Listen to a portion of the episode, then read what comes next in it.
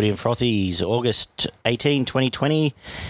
Uh, early preview of round 14 and review, no, 15 and review of round 14. I'll get that right one day, this intro. Uh, due to the uh, early nature, we're missing a couple of the usuals.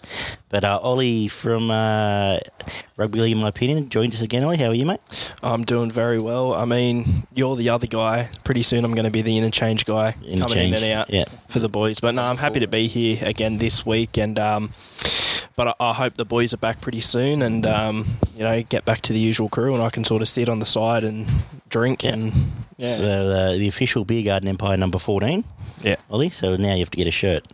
There we go. As um, I mistime, mistime my mouthful of beer. Um, and how are you, Barney? How goes it, mate? Yeah, I'm going all right. And yourself? Good. I get tangled in a tie, haven't you? tangled in a headset. Drop me beer. All right, we're back. So, um, should we kick off and look back straight away around 14? Let's do it. Uh, so it kicked off Friday night. Storm 24 dominant over the Roosters 6.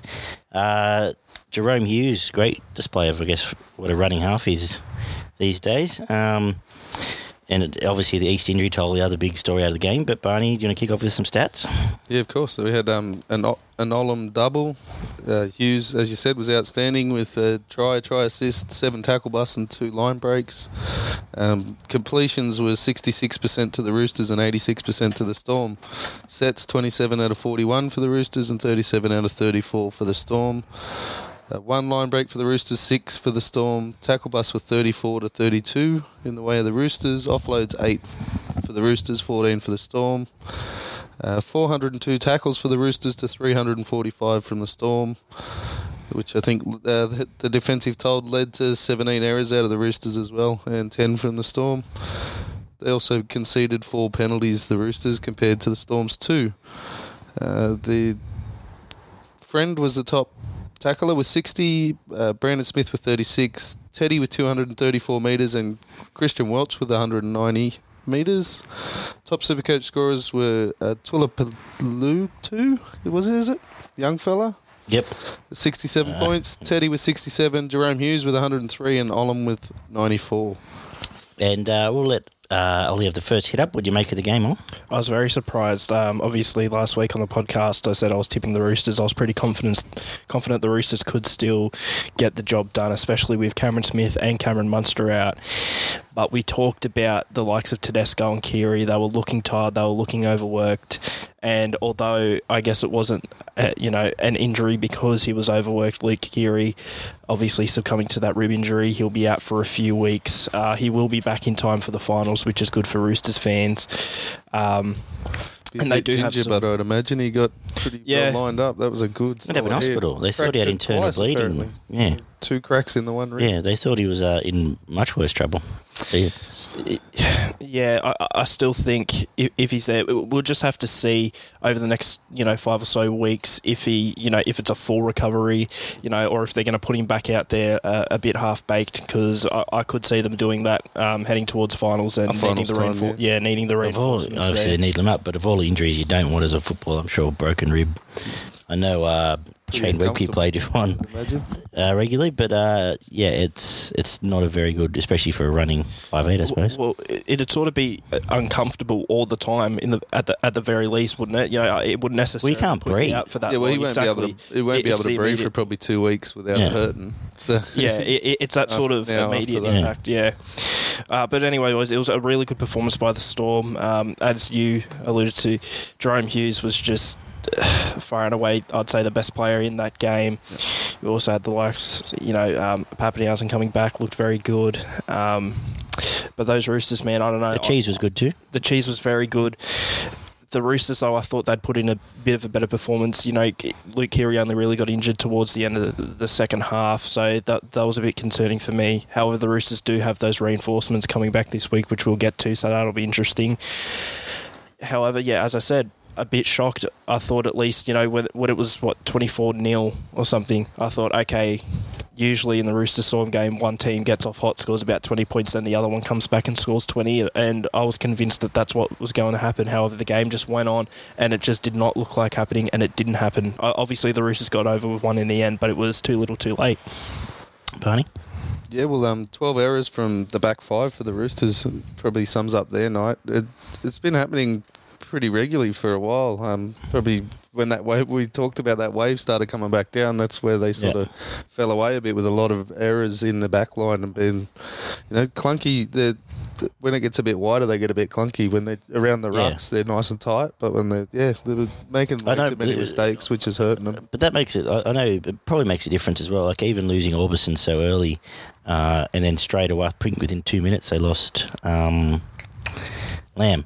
Yeah. It, was, it wasn't long, um, but like Aubusson on paper, not a Victor Radley, but holds a lot of glue together in. That's plenty of work Yeah, so um, and good work. uh, when you like around those edges, you you're probably missing your first five choice players on those edges, Yeah. uh, and even a pair in. So you're missing obviously uh, Cordner at Crichton, uh, now Orbison, and then the two outside plus BMOS. Um, it's just an experience. I think it's just um, you can't all be premiership winning players straight off the bat, and but they've got a couple of forwards who are trying very hard. Um, who are Brandon- pretty good again. Uh, Um, Brandon and Jerome seem to gel quite good. They Well, drove that team around. The other thing is, like, that's a, if that's a glimpse into Melbourne next year, you wouldn't be unhappy. No. If uh, if you have all three of them, plus your full forward pack back, plus Papenhuyzen, uh, plus um, Munster, it's still a hot looking team. So good signs. Uh, and uh, so the tipping point, though, we've talked about it with East, uh, the injuries out of the game and losing uh, Finucane after the matter, and now Bromwich this week. Uh, where's the tipping point for Melbourne going forward, Bun? Have we reached it? Yeah, it'd be pretty much right on it now, I'd imagine. If they lose Hughes as well, After at least use the what's next, Riley Jackson. Who? uh, yeah, uh, the guy that played fullback last week, Hynes. Hynes, actually did a good job. Um, what do you reckon? Oh, They're about at that tipping point now.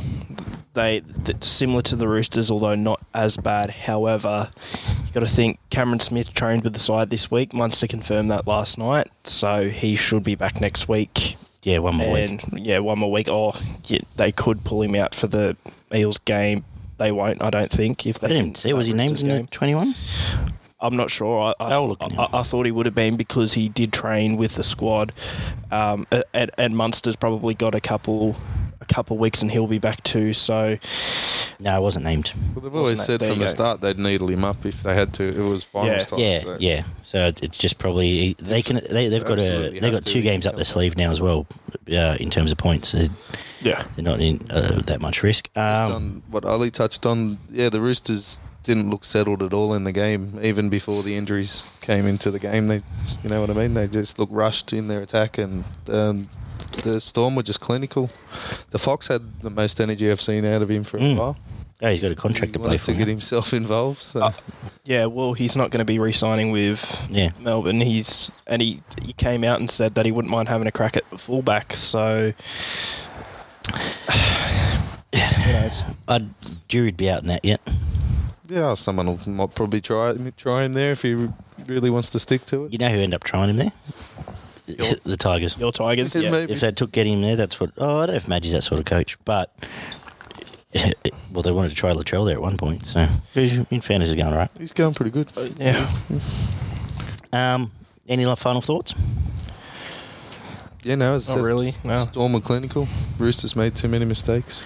Uh, and we saw the next clinical display for most of the game. Penrith 18, Warriors 12. Uh, end up being a pretty good game of footy. Do you need the stats for now? Hmm? Yeah, mate. So completions were seventy three percent to the Warriors and eighty eight percent to Penrith. Uh, tackle uh, line breaks were two apiece. Tackle busts were ten to the Warriors, forty two to Penrith. Offloads eight apiece. Uh, Four hundred and forty three tackles for the Warriors, three hundred and eighteen for Penrith. It's going to make a massive difference in your game. Uh, penalties conceded seven six. Errors twelve to the Warriors, five to Penrith. Uh, Tohu Harris with 58 tackles, Api with 53, uh, Harris with 142 metres, and Edwards with 212 metres. Uh, Harris was top super coach scorer for the Warriors with 70, and Herbert with 63, Cleary with 92 for Penrith, and Api with 89. Thoughts all? I, I thought it was a good game between the two sides. I think Penrith probably should have won by a bit more. I, I feel like they had it in them. the thir- the first sort of 10, 15 minutes was really played down in the Warriors 20 metres. Uh, repeats that after repeats that on a couple of occasions. Penrith probably should have been able to um, get over the line there. You know what that was? Um, and I messaged, I messaged Barney this on Friday. Watching them their first 20, that reminded me of Easts in the first three rounds. It was just relentless. Like, it was just, there was no, they weren't rushed, but it was, it's all right, we're going to repeat set. It's all right, we're going to repeat set and we'll just grind them down because the work then is worth 18 points later, which I sort of was, but then they didn't kick away. Um, but yeah, sorry, carry on. Yeah, I, I, just wanted to say that while it was a good, but both teams played well, right? However, I feel like Penrith have the ability to sort of, uh, when you compare the two sides, Penrith probably should have won by a bit more. Um, I know they had that try disallowed as well for obstruction, which was a bit 50 50 there, mm. but I'm, I'm, talking Penrith should have been able to do more with that game they had. Um, it, it, as I said, it's not like they were playing bad either, but the, the, the Warriors were playing good but I feel like Penrith they had plenty of opportunities there to sort of widen that scoreline, and they just didn't, um, quite frankly. So. Yeah, um, a good game out of Koroisau though. In particular, I think um, out of dummy half, I think he had a really good game for me. Possibly player player of that game. Yeah. Um, but yeah, uh, good effort by the Warriors though. Barney. Uh, yeah, mate. The Warriors' effort over the 80 minutes was awesome. That's the reason they didn't get put away. Those times when you know there was one guy walking, there was two other guys doing his work for him. You know, they just kept coming the entire game. Uh, Penrith were really slick for the first half an hour. The uh, first half of the game. A lot more and, kick out in that first half hour too.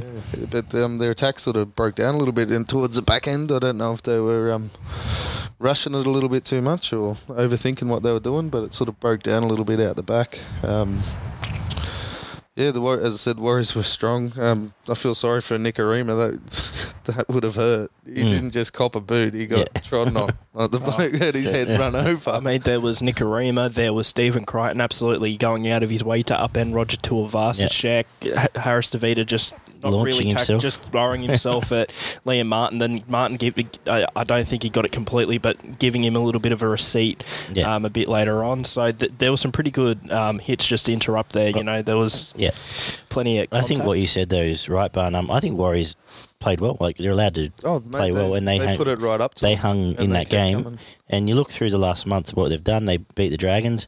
Uh, beat Dragons. Who did they beat last week? Beat Manly. Yeah.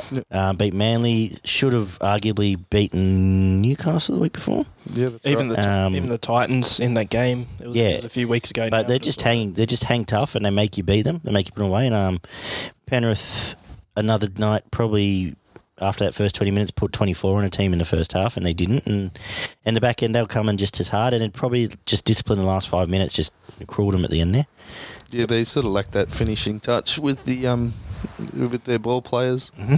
There was a there's a couple of unusual calls. I wasn't sure exactly what what went on. Um, the penalty that they went from six, uh, I think it was 14 or 16 to the 18.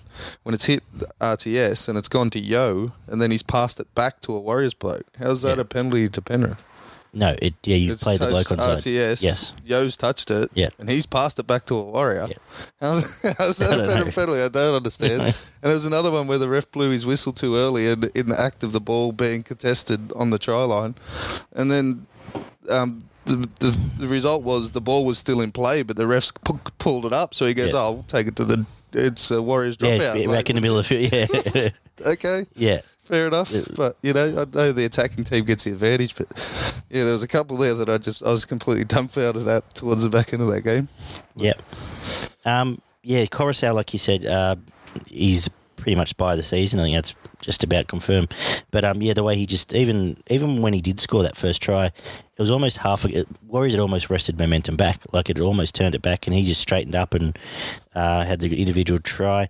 Um, and the last one I'll mention, obviously, um, Brent Naden's good as always, and I don't really want to touch too much on the stuff off the field there because it's inappropriate. But um, and Fox Sports seemed to think it worth of about eight hours of coverage after the game. But yeah, it'll get um, about ten seconds with a slap yeah. later on, and that's about it. Just on the Fox League involvement now, I didn't see it because I was at the game. However, did Fox happen to just catch it on their cameras. Apparently, yeah. Catch the police officers there because I was seeing on social media everyone taking screenshots of Fox Fox's footage because I would think that if that was sent into Fox League, they wouldn't be able to show the footage. So it must have been Yeah, footage so the, the footage I was showing was just them Basically, kicking out. as soon as they started to get escorted, the cameras went Yeah. over there. Okay. So they showed them watching getting kicked out, but apparently it was when Naden made the first complaint. I don't, I don't want to say. Um, from my understanding, is um, the Fox one of the Fox cameramen had heard it, so he went up and said, "Yeah, I heard this. I'm happy to provide evidence." Ah, okay. or something along those. Fox, basically, Fox have gone to the police and said we can provide you all the evidence you need in the NRL. Um, eh, but then for them to and it, yeah, it definitely deserves a slap. But then they hammered on about it for about sixty minutes of the next game. It felt like, and um, when I thought you know a five minute thing about how, how it's inappropriate and pretty disgraceful. So I think I think obviously headline grabbing is more important than actual coverage of um, what was a good game of footy that followed. But but he played well. Back to the point, Aiden. But um, Dylan Edwards is now one of the, the better fullbacks in the comp. Like he on his return was good. At times. Um, Yes. You compare it to last year when he almost couldn't catch a ball. Yeah, well, that's- I mean, Absolutely rocks and majority of the time. that's where I was going because like, I remember I was sitting with the boys at, at the And go plenty of and times. And, everyone would go, oh, Here we go. This one and uh, and it was lucky to be 50-50. Um, but he's he's playing great footy. He's Um, playing really, really good football. Yeah. so to the point I was eyeing him off this afternoon on Supercoach, but uh, I'll get to that later. Numbers that up or what? Uh, yeah, no. No. I'm always 10 grand short. Yeah, story of my life. Um, Dragons 14, Para 12. Uh, they sent off Mary McGregor in style, which was, I guess, some nice scenes after the game. Uh, and good to see Cam McInnes running over pretty much right in the buzzer and giving Mary a hug. And um, Mary's since gone and visited his old man and everything. So hopefully that's um, well, a bit of a weight off his shoulders, at least for the time being. Um, but uh, a good game of footy, entertaining game of footy. Um, one way or another, Parramatta, seemed, Parramatta game seemed to entertain me. Um, we'll talk. You can talk about the stats, and then we'll talk about some of the. Okay. Uh, Talking points. Ravalawa with the double. Thought Clune made a, a good difference. Uh, completions were 80% for Parramatta, 82% for the Dragons. Uh, line breaks were 2 for Parramatta, 4 for the Dragons. Tackle bust 16 to Parramatta, 30 for the Dragons. Offloads 9 to 6. Uh, tackles were 390 to 388. So very close. Uh, four penalties conceded by Parramatta, two for the Dragons. Errors were 14 to 12. Mahoney with 63 tackles, McInnes with 58. Gutherson with 369 metres. Just on that um, tackle bus, I think the difference was pretty much Pereira by himself, wasn't it? He, he he about four? seven I think he had. I think it was double figures. I think it was like That's eleven. it. He was a beast, yeah. He was 14. going yeah. strong. Anyway, sorry, carry on. Um, he hit 263 metres. Gutherson with 82 Supercoach points. Kane Evans with 79. Ravalawa with 92. And Pereira with 86.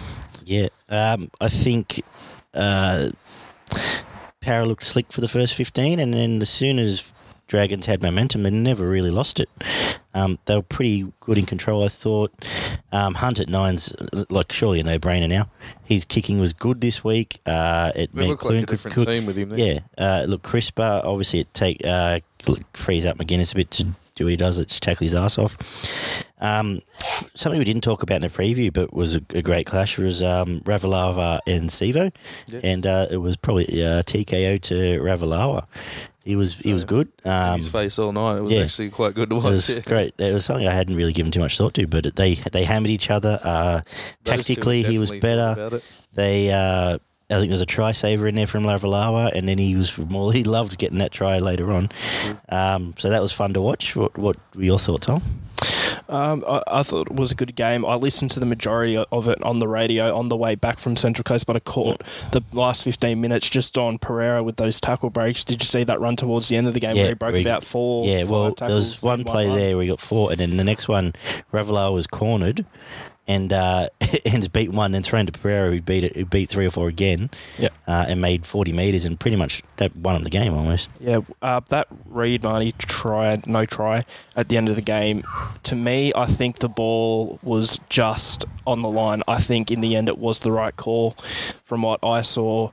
But I just want to know from you guys because there's been a lot of debate online. Was it a try? Did the refs get it right? Because honestly, I think the bunker got this one right. It was obviously very close, but to me, uh, that curve of the ball is just on the white. I had it as a try. I thought try. You thought it was a try? Yeah, I what thought do you it was a no try. Okay. I thought you see the paint move when the Yeah, that's ball enough. hits the ground. The thing, No. what's tough with that is It's- it's, one blade of grass, Right and it's it. the first yeah. blade of grass. And I would have thought, Oh, just Back there was the one, but it, hit the ground. what annoyed me was they showed all these. The bunker saw all these replays, and then as soon as they put up no try, they showed another angle.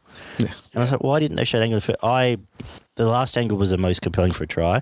There was another one. What was the other one from the weekend? That I thought was a try that was out. I can't remember. One on the sideline. Was it this game? It was a winger. Anyway, it'll come up as I go through. Um, but um, yeah, I'm happy to be wrong with that. Um, Gutho was awesome. Yep. Um, Moses, when the game was there to be won, was not there to be winning it. I thought. Um, your thoughts? I thought um, Parramatta lost all their energy after about 25 minutes. I Hmm. don't know what happened. Their whole forward pack just sort of started. Yeah, Paulo kept going. He, um, Well, he, he at He at one was- point looked like he was, he was gone. that's it. Yeah, he did. But um, and yeah, the the whole forward pack just didn't seem to have the energy that they've had earlier. The last couple of weeks have been a bit the same. I think um, Parramatta sort of uh, should definitely need to start to see some major improvement out of them. And um, the Dragons, their energy was there. I, I like the way I like Sam McGregor. He was happy. He was a happy man. Even. Yeah, yeah. you know. Oh, the other well, and- different. Sorry, keep going. I'll answer my question. and um, yeah, the- the energy bounced off the players as well. You could see that you know the weight had been lifted off them as well. Yeah. Obviously, they'd just been told to go out and play football, and um, yeah, they did it very well. The, um, the Kane Ellis try. Kane Ellis try was a try. Surely.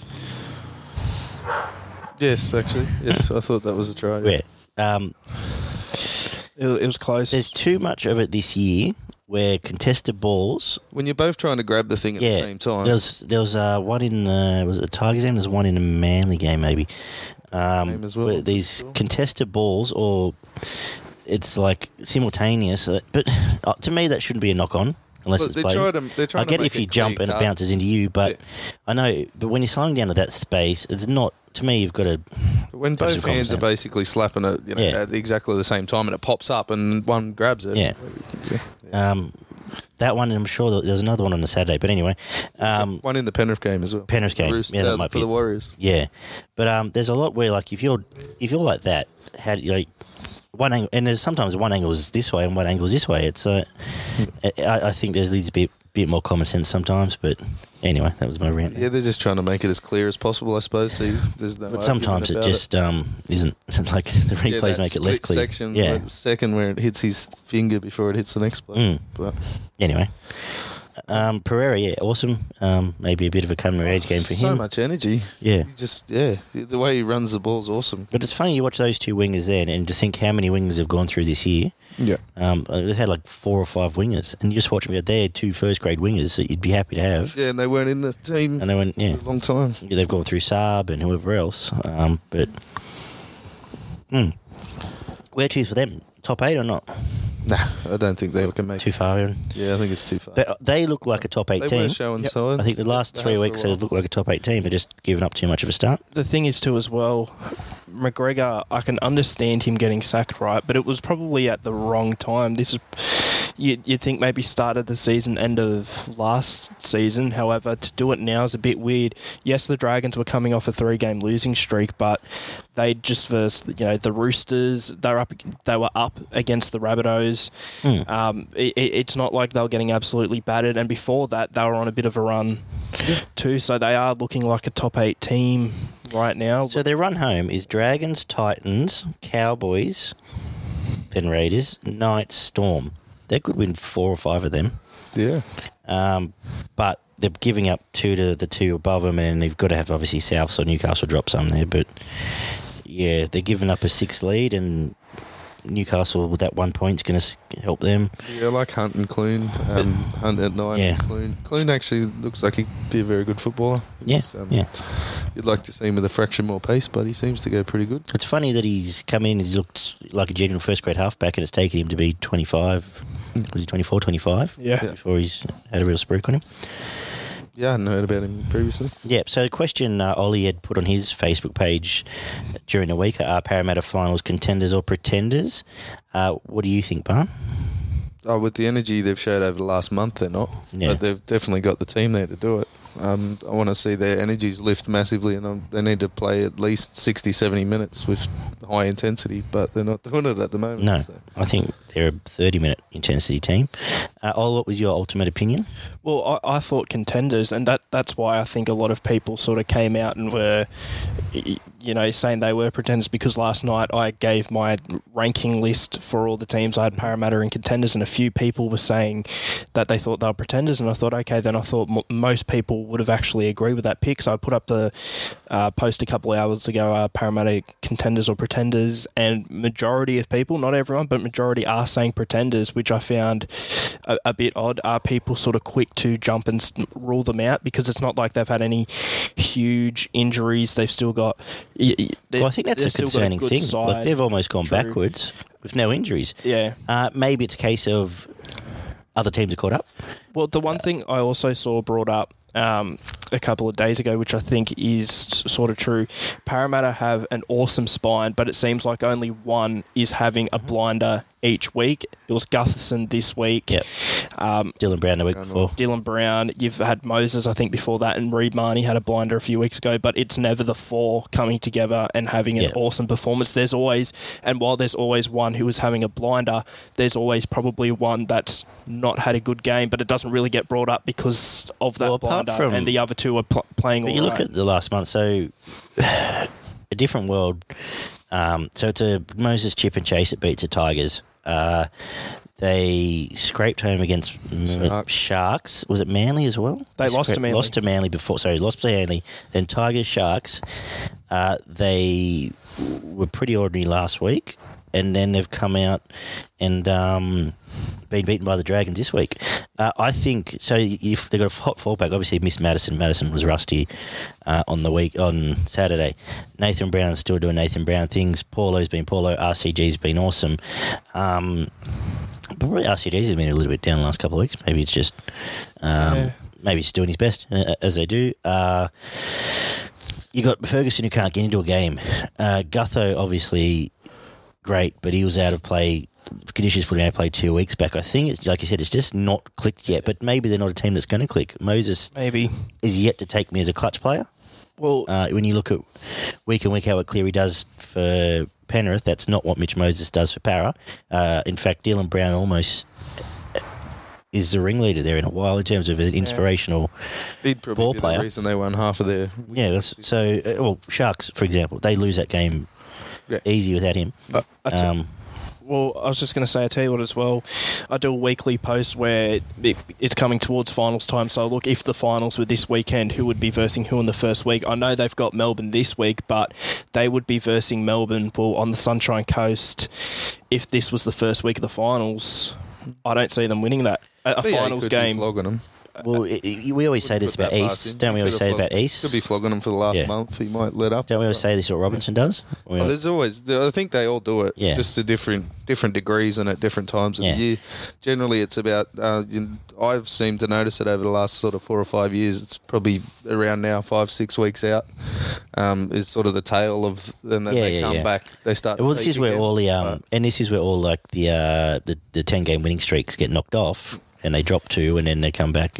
You know, in your, in your hot years. It's normally about eight weeks out. You, you notice a, you'll notice a drop off mm. for a couple of weeks, and then the teams generally start to pick up. Well, But- you look at Cronulla in 2016, they'd won, what, 15 in a row. They were top of the table. They had a poor patch of form sort of heading into the finals. Yeah. They went to Canberra when they finished third and beat the Raiders and went on a run in the finals and won the Premiership. So, could that happen with Parramatta? I know they didn't go on as big a winning run, but they probably were dominant for the first sort of half of the season. They were on top of the ladder. Who's to say that won't happen with them? That, that that's another reason why I've still sort of got Yeah. them as contenders. We still have five weeks to go, and you know what? I, I reckon if the Eels beat the Storm this week and then maybe have another win next week, I can ask that same question on my page, and the majority would just Flip. flip completely. And so. but if if Melbourne under strength beat them this week, then they're gone, aren't they? I wouldn't say gone Because If they can't beat Melbourne this week, they're going to beat Melbourne in six weeks' time. probably not. And, and the way things are looking, it's likely they'll probably end up matching up in the first week Yeah. of finals anyway, unless And- they can pip the pant. Um, Yeah, and Melbourne Yeah. again. Mm, I'm not sure about Finucane, but they'll have Smith back. They'll have Munster back. They'll have Bromwich back, who's not playing this week. Vunivalu's gone. Uh, but anyway, yeah. So they're going to Melbourne to be full Yep. strength, and if, like I said, if they can't beat them now, uh, injury free just about, they're not going to beat them uh, in six weeks' time. Yeah, it, it'll be interesting as well for, for next season because Kane Evans is headed to the Warriors and Jai Field, I know he's not a starter, but he, he was proving good depth while Mitch Moses was out. There are talks that Wigan want to sign him on a three year deal. Wow, good. Um, so, uh, you know, get some first grade football under his belt. Yeah, good you know. So we- we'll just have to wait and see. Um, yeah, I, I've still got them contenders for now, but um, it, next five weeks are sort of crucial for them to sort of get back in form. Um, or, as I said, um, you know, towards the end of, of the year, coming finals time, maybe it gel, maybe they gel like a Cronulla of 2016 and they hit their stride. I I- anything could happen. Right now, it's it, there are other contenders above them, but uh, I think they're still in the mix. I don't I- think they've been playing horrible footy. No, Um, they're just missing something. down Maybe bit. it's energy. Um, yeah, that link with Brown and Moses, they sort of play a lot apart. I'd like to see them play a little bit more together. But Mm. um, yeah, they they definitely can be, man. They that's a really good side. But uh, the, the the other side of that is it's Parramatta, and I think every second year for the last what thirty years they've had a team that can win the comp, and they haven't. So, oh, they didn't have a team there for a while, but uh, yeah, there's a there's a flat period, but what 05, 2010, T- top four in 2017, then finished dead last 2018. Yeah. 2019 almost made the top four again. Yeah. they're not going to Yeah. finish dead last year this year. No, that'd be right. Um, yeah, interesting. Anything else from that game though? We, I think we covered that off Yeah. pretty well. cool. Um, Kane Evans another good pickup for Warriors. Warriors. Um, Bunnies thirty-one, Cowboys thirty. The, the return of Morgan after the the return of Morgan. Um, I guess they're brave Cowboys, and it was a boot of to a bit of a bullshit penalty. Let's be honest. Um, that got Bunnies over the line, uh, but Reynolds nailed the shot, both shots when he had to, uh, which he does more often than not. Um, Missed what the the early game, Daggy. You're a shocker. Oh, sorry, I did too. Yeah, Morgan double, Johnson a double as well. 79% completion for the Cowboys, 74% for Souths. Uh, line breaks were 3 to 4 for the Cowboys. Uh, tackle bust 18 for the Cowboys, 14 for Souths.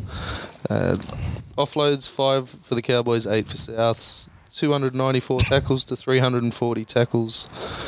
Uh, two penalties conceded by the Cowboys, 5 by Souths. 10 errors by Cowboys and 12 by Souths. Top tacklers were 39 for Maguire, 41 for Cook, uh, Taumalolo with 210 metres, and Tatola with 144 metres for Souths. Uh, Dwa- uh, Dunn was the top Supercoach scorer for the Cowboys with 103, Morgan with 103, Graham with 86, and Alex Johnson with 78. Yeah, Campbell Graham's biggest scorer of the year after I sold him. That was good. Yeah, okay. Um, what do you make of the game, Barn? Um, Do you see much of Oh, no, I did actually. I was quite confused with South's attack. They'd have a really good spurt and then it'd, it'd disappear again. Um, Reynolds pulled him out of the hole a few times. I thought. it? It was Reynolds' best Um, game this year, probably. Drink Drinkwater from the back actually looks quite good because he injects himself into six occasionally uh, when he when they need him, and um, his kicking game was quite good. Uh, Morgan's shoulder seems a million times Good, better this yeah. week than what it was last week.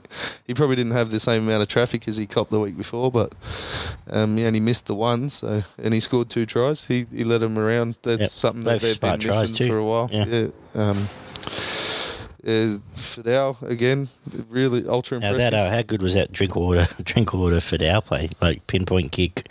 Uh, Feldt apparently the fastest clock NRL player yeah, ever of the modern era. Well, yeah, since we've been Well, clocking. since has been clocking. Um, far, ran 39 kilometres an hour. Just uh, I think uh, the Fox is 38 and a half. no, I wouldn't get anywhere near him. That's for sure. No, that's true. I'll wait for him at the end. Um, yeah, so, but uh, I agree. Drinkwater, I think that's a better balance. Yep. Obviously, Drinkwater came in as a fullback last year, and but he gives him a long boot, a long pass, and not having And to control. Just chimes in when he needs to. Acceleration.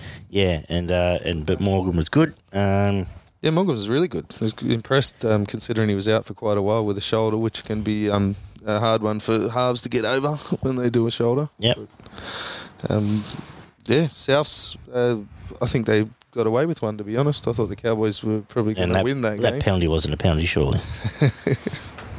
Don't like to talk about that kind of stuff, to be honest. Um, Ollie, the, the field goal was, yeah, clutch. clutch field goal, five seconds. Yeah, he doesn't miss.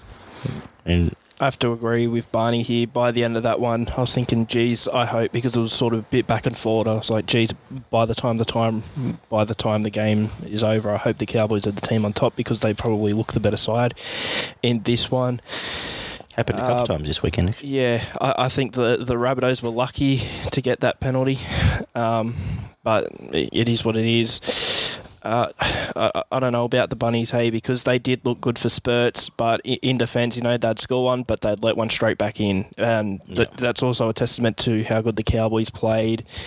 Um, I know we're not onto it yet, but this week it's South Sydney up against Manly, an injury-ridden Manly side. If Manly can somehow, I mean, the Rabbitohs have been good, not great. If Manly can put on a good performance and manage to match them and win, then Tommy Turbo's back probably the next week after that. Yeah, the It's- thing, there's that- only that's two- starting to feel like he's not coming, but it's starting to feel there's always it's always two Yeah, weeks, okay. two weeks. I don't know. Just It- the update today was uh, don't know, don't know. Well, uh, for the longest time, it was round 16, Yeah. and we're coming up on that next week. So you think if Manly somehow edge a win uh, against the Rabbitohs, then there's only two points between them. I think the top eight's probably set now. However, they'd be a bit worried. And uh, if I was at the moment looking at South Sydney, if I'm a Raiders, Sharks, or Newcastle, I'm thinking, geez, I hope we get Souths the first week because I think. making up numbers. I, I- yeah, well, I think any three of those teams would probably beat Souths at the moment in the first week. I'll tell you who also beat so- Souths at the moment: Dragons and uh, Warriors. Oh, 100%. 100%. Um, Even though I know South beat them two weeks back or three weeks back, but it, yeah, and, it wasn't that and, impressive. and if I'm not sounding too biased, I think South would probably still win, but the Titans would probably put in a good effort against them at least. Um, well, it'd be similar to the Cowboys, I guess. Uh, but yeah, um, take nothing away from North Queensland. They were the better team in this one, but South Sydney, coming into the season, there were talks of them, you know, this is the year they're going to win the premiership. They got Latrell, they got one of the best teams on paper. Maybe they're lack- lacking a little bit in the forwards, but they've looked nothing like that at any point this year. I've never really considered them contenders at any point this year. They haven't looked like they're going to go on an upward trend. The games that they have dominated have been against the Warriors, the Titans, teams like that. So I am a bit worried about uh, South Sydney. And look, I think if you had to put your money on any of the current, well, five to eight being eliminated in the first week, first up, you'd probably say Souths. I've this Panthers play them. They win by twenty in round one. In round one of the, of the semis. Yeah. if they're fired up, ready to go, a bit fresher, um, they'll wipe them off the park. Like I, that, to me, it may as well be a top seven because there's, they're nearly, like I said, there's three teams beneath them that, um, and if the Cowboys played them tomorrow exactly the same way, they'd probably beat them. You know what I mean? Like, Yeah. came Well, down. to, most years it, you could go with the top five, to be honest. But Yeah, there's right. obviously the odd year where seven, eight. well, Newcastle are under really good. suffering. Sharks are probably the danger, if any, are going to be there, and it's a if. Very surprising. I- Um, yeah, Uh, it, it wouldn't even be a top five really for me this year. I think it's I- top two. Uh, well, uh, I, I've said the top five are contenders only because I think Raiders could finish above the Roosters Well, this year by the end them of the 'cause- season. yeah. However, I, I think it, you'd be hard pressed to sort of go anywhere past, even at a stretch, the top five. I, I think really the top four Yeah. is where it's at this year. Yeah. Um, yeah, I think we're probably on the same page here. Uh, I, the only other guy I'll mention just for the Bunnies, though, who is sometimes maligned, but I guess he's a Queensland winger. Um, Gagai's having a good year. He's having a very Yeah. good. He scores every week. He um, he's playing good enough footy for, his, for what he does, and the ball he gets, he doesn't miss out. Um, so I just I was just watching again when I was watching back the replays. I was going, geez, he's playing good footy this year. It just sort of hit me. He's not standing blokes up like he did. He used to. Like No. every every couple of sets, he'd stand someone up and just run straight past them. But he's yeah, he's doing really good work though. So Yeah. Now, yes, you're right. I did miss the game barn. The Titans. you're just trying to be nice Sharks. to Ollie. I am, but um, you're here, so have at it. Go on, do some stats first, then you can compare notes. Uh, Seventy-nine percent completions for the Sharks, seventy-three for the Titans. Uh, line breaks were five for the Sharks, nine for the Titans. Tackle bust twenty-nine for the Sharks, forty-two for the Titans. Sixteen offloads for the Sharks, seven for the Titans. Three hundred and seven tackles for the Sharks, three hundred and forty-two for the Titans. Six penalties conceded by the Sharks, nine by the Titans.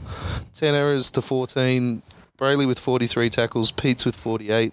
Uh, Talakai with 221 metres, uh, Kelly with 215 metres, Talakai with 102 Supercoach points, Brailey with 82, Kelly with 105, and Corey Thompson with 98.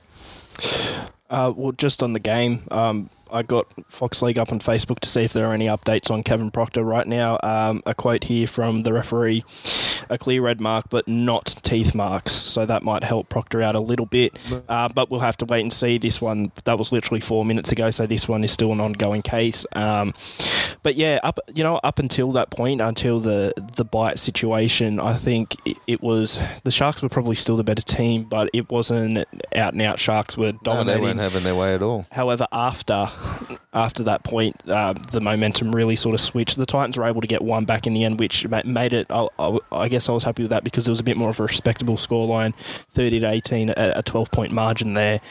Um, but yeah, I I was a bit disappointed, I guess, as well that the Titans sort of allowed that to um, take them out of the game. A bit injuries as well. In in the, in, the, in the current game, you Oh, can't send play off twelve kills, blokes. yeah. You can't play twelve blokes in the current format. What was it? They- Fifteen minutes. Yeah, it's uh, it's um. Well, I mean, you saw it two weeks back when Manly had uh, Warriors were down two blokes for twenty minutes there. Um, that was when Manly scored all their points. It's just it's a too much of a swing in in the in the quicker game to, to not have a full team. Um, did he bite him? It, When I first saw it, I thought he did. Um, obviously, now you hear all the explanations and everything off everybody else. You can obviously see his um, his forearms in his mouth. Uh, it did look at one point where it looked like he sort of closed his mouth and then had another like, but.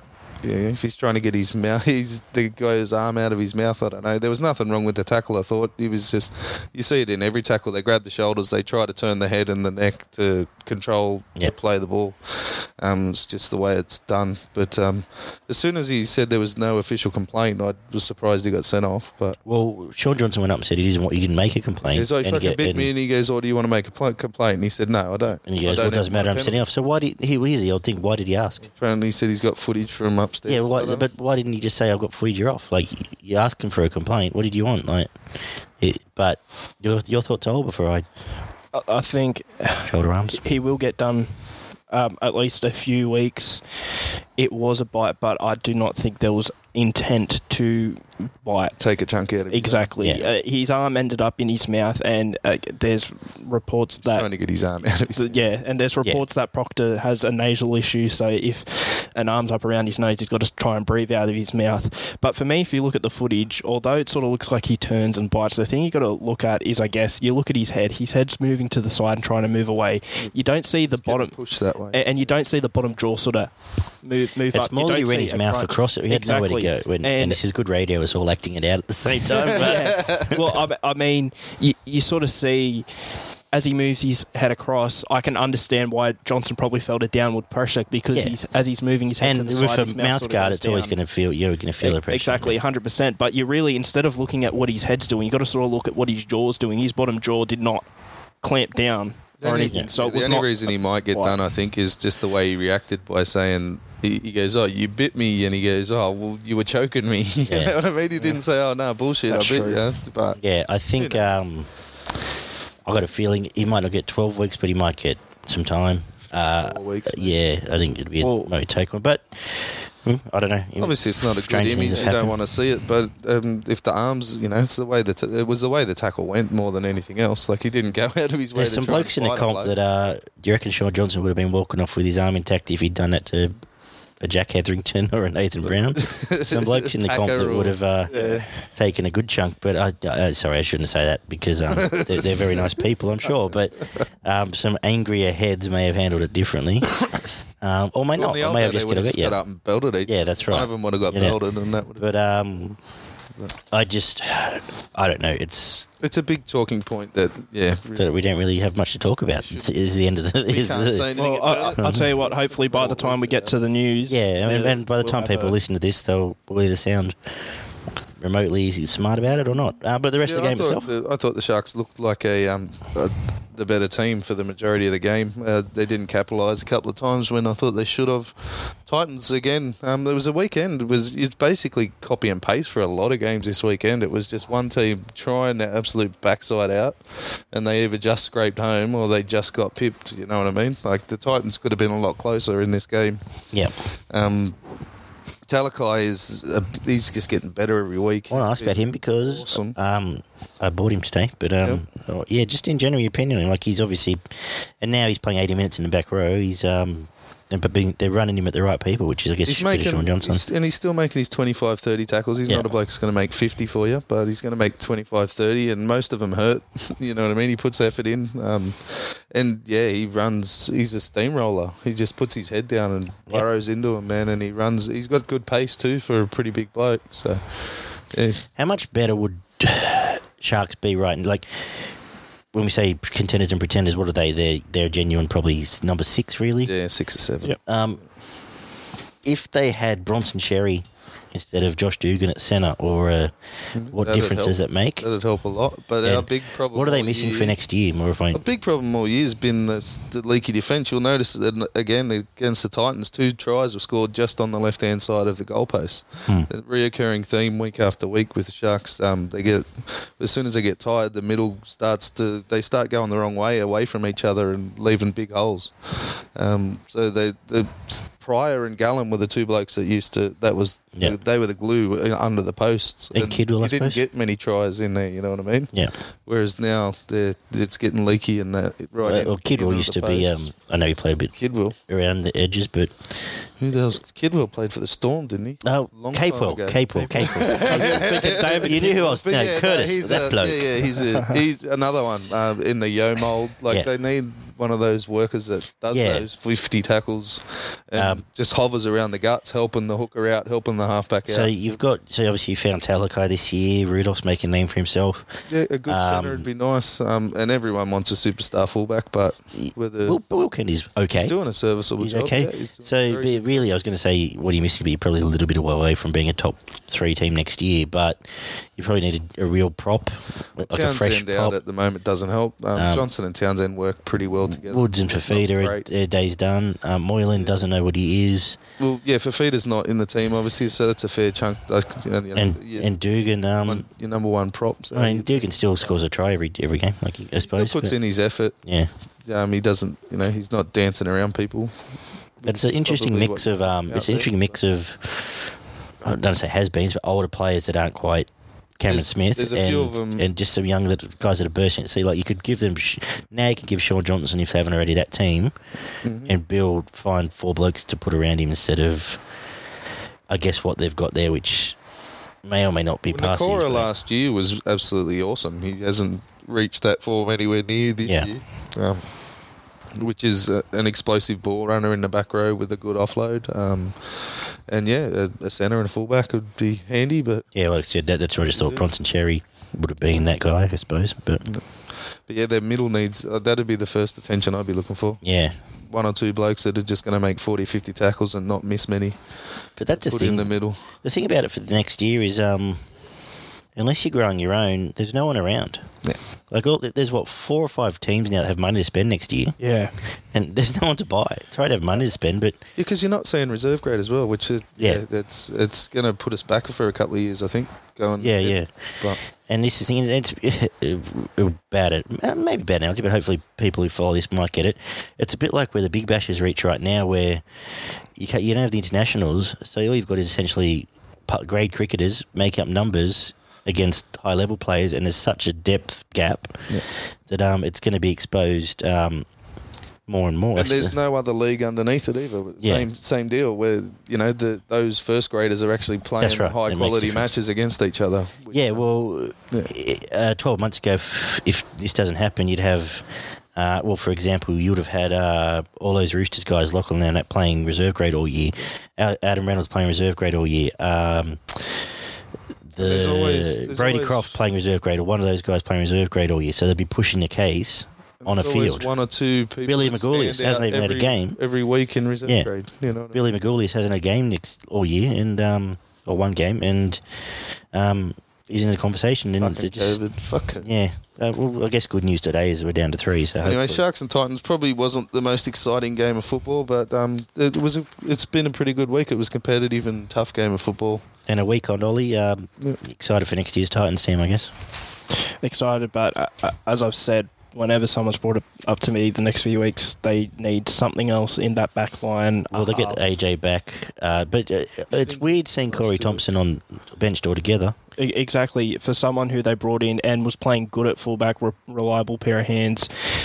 As I said last week, I wouldn't be too opposed to trying AJ out in the halves with Taylor and or well, not and well, Taylor or Fogarty, and having Corey Thompson at fullback. I don't think that it, it wouldn't be bad to try out for a couple of weeks and then you, you see from there. But the thing is, the Titans to be a top eight side for me, they got they're going to have a top eight forward pack, but they need someone in there directing unless Ash Taylor decides next year he's going to click and like reach that potential that um, Yeah, that million dollar You price can't tag get more. we've all been But the thing is, you, you don't see players often this exposed that suddenly work it out.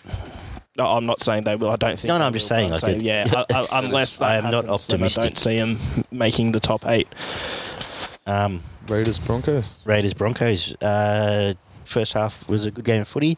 Second half was Georgie Pye taking a piss for a great, Georgie, a Pye. great chunk of Oh, it. Trev's not Um, even here. But uh, just in terms of guys make difference, the difference John Bateman's made to that team, It's just amazing. like he's not. He, he- what even some of those plays they do, he's just around. Like he's in every play without being in the play, and it's amazing what it does for people around him. Just He's quick and he's not overly big, but he's an absolute nugget. And Yeah. he just runs. They, they can't get hold of him. Yeah. Like, unless someone gets a really good shot on him, he Yeah. doesn't go. You know, you don't knock him backwards. He just keeps Yeah. going. So and, he, And it's he's sad pretty because he's going to be a loss to the NRL next year. But Well, uh, I'll, I'll tell you what. Next year, Wigan getting John Bateman back, they might have dry field. He's not a bad young player over there. 2021, they're I think they're already first in the Super League right now this year. yeah. They might go on a bit of So a did run I for see the next Gareth few Ellis years. is still playing Yes, he is. for Wigan? Hull FC, Hull FC. 39 years old. Man, Um, And I think this year he was going to retire, but because of COVID, he might go around next year. And if he plays next year, he should probably get 500 games, which bring him back here. playing at 40, 500 career games, not bad, eh? Yeah, he joins the the Beaver Club. but back to the Tigers, you'd take him, wouldn't you? Oh, fucking oath, I'd take him if we watch this play. Um, even on a walking frame. Uh, but yeah, no, just just a freak, Bateman. Um, what do you make? What the stats tell us first, Barn? uh, seventy-six percent completion for the Raiders, seventy-eight percent for the Broncos. Um, line breaks were seven for the Raiders, three for the Broncos, twenty-eight apiece for the tackle bust. Twelve offloads for the Raiders, eleven for the Broncos. Three hundred and forty-four tackles to three hundred and sixty-one. Uh, two penalties for the Broncos, five for the Raiders, uh, ten errors for the Raiders, and twelve for the Broncos. Uh, who is that? Mm, mm. Sutton with 37 tackles, Carrigan with 51, Tapine with 175 metres, and Haas again with 192 metres. Um, Broncos probably could have, should have led by more at half time. They were the better team, yeah. Oh, easy. Cotric with 102 super coach points, Williams with 96, Haas with 97, and Fifita with 80. So what happened at halftime, Barn? I have no idea to be honest. Um, the Raiders obviously they did click in. They started playing a bit more long ball, um, because they, were winning the battle in the middle, and, and they weren't going away from it too much. But then they started. Um, Williams threw a couple of those big rainbow lob Yeah. passes out to the wingers, and they it just carved them up on the on the extreme edges. Yeah, yeah. But um, yeah, Bateman with his go forward, as you were saying before, he makes an absolute a massive difference in on that edge. And Williams loves playing with him too, with the short ball. Yeah, yeah, well, you and can wrapping tell- around yeah. him. And, Yeah, there's one. Well, the second, I think the second last try was like you just that was a piss take. He Oh, stood there in slow motion. brilliant. He may as well just gone doot, doot, doot, doot, doot, doot, and waved at him. But um, yeah, it was like someone just flicked the switch off, uh, and the other one went back on. Ollie, Oh, just on Brisbane this year, I know it's sort of a bit weird when you think about it, but they've played 14 games so far this season. They've led at halftime on seven occasions. So half their games they've actually led at halftime and they've gone on to win three. So not even 50% of those games have they gone on to win. big packet and tired. Yeah, and you, you got to think too, Oh, yeah, halftime, a bit of a momentum stopper as well. But it, it, it's just crazy to see, you know, Brisbane, half their games this year, they've not been too bad, at least in the first half. But then in the second half, it's a complete drop off. There are some games like against uh, Cronulla and even the Warriors where it, it's not like there was that huge drop off at halftime, but eventually the other team got there There in the was end. ten minutes where it just Yeah. went. However, y- y- you look at this game against the Raiders at halftime, there was just a complete and utter an, a complete and utter change, and Canberra just dominated them.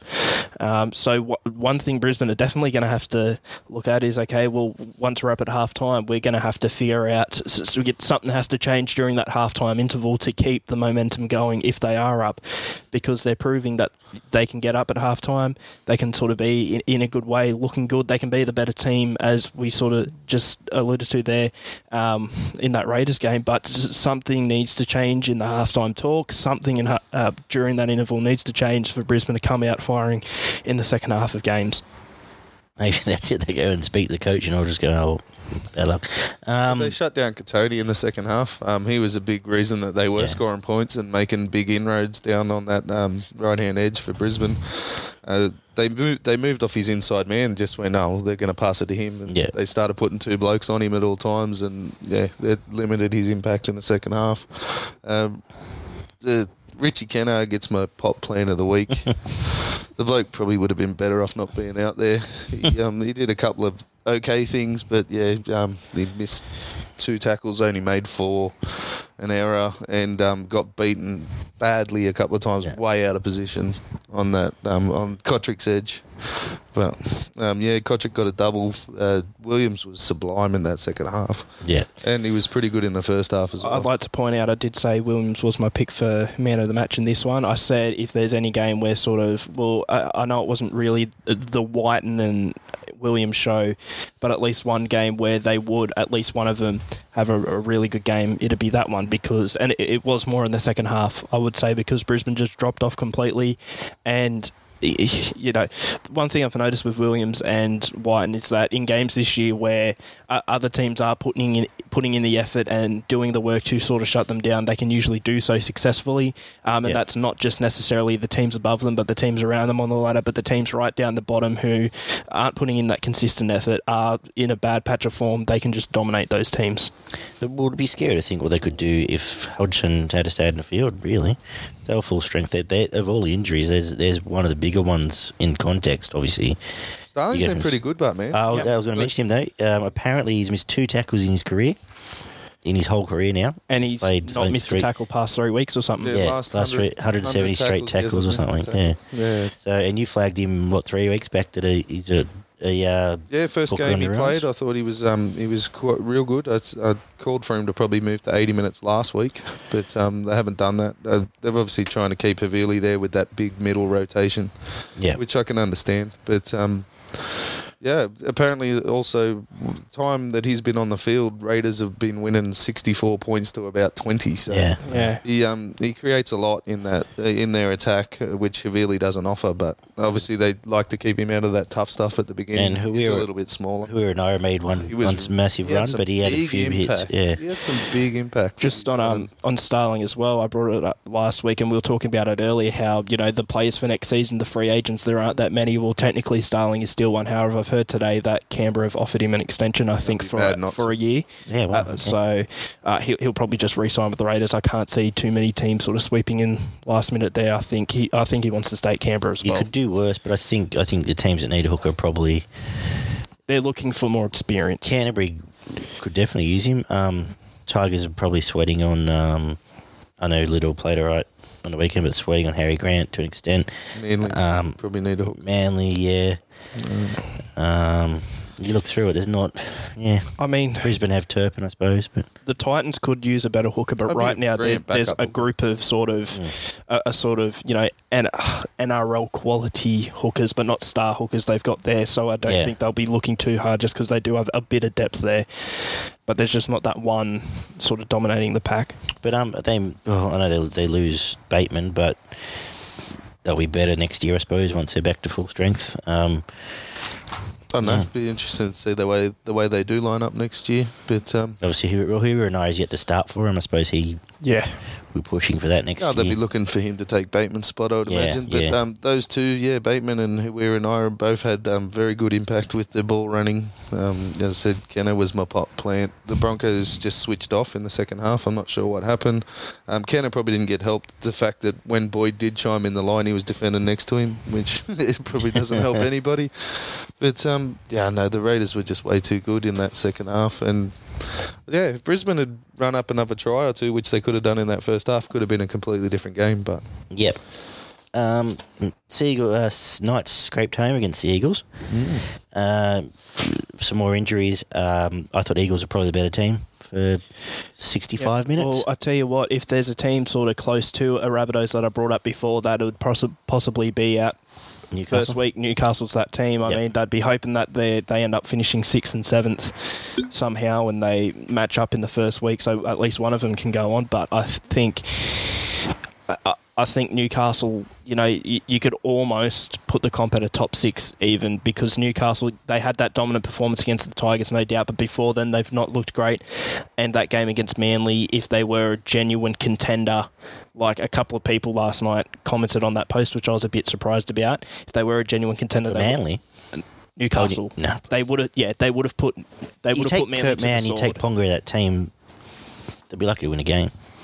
And no, and they lost Saifiti again. Mm-hmm. I think they're um, but uh, Manly were brave, brave, brave, brave. But this is going to be like earlier in the year where they're going to win, uh, where they should have won a game this time.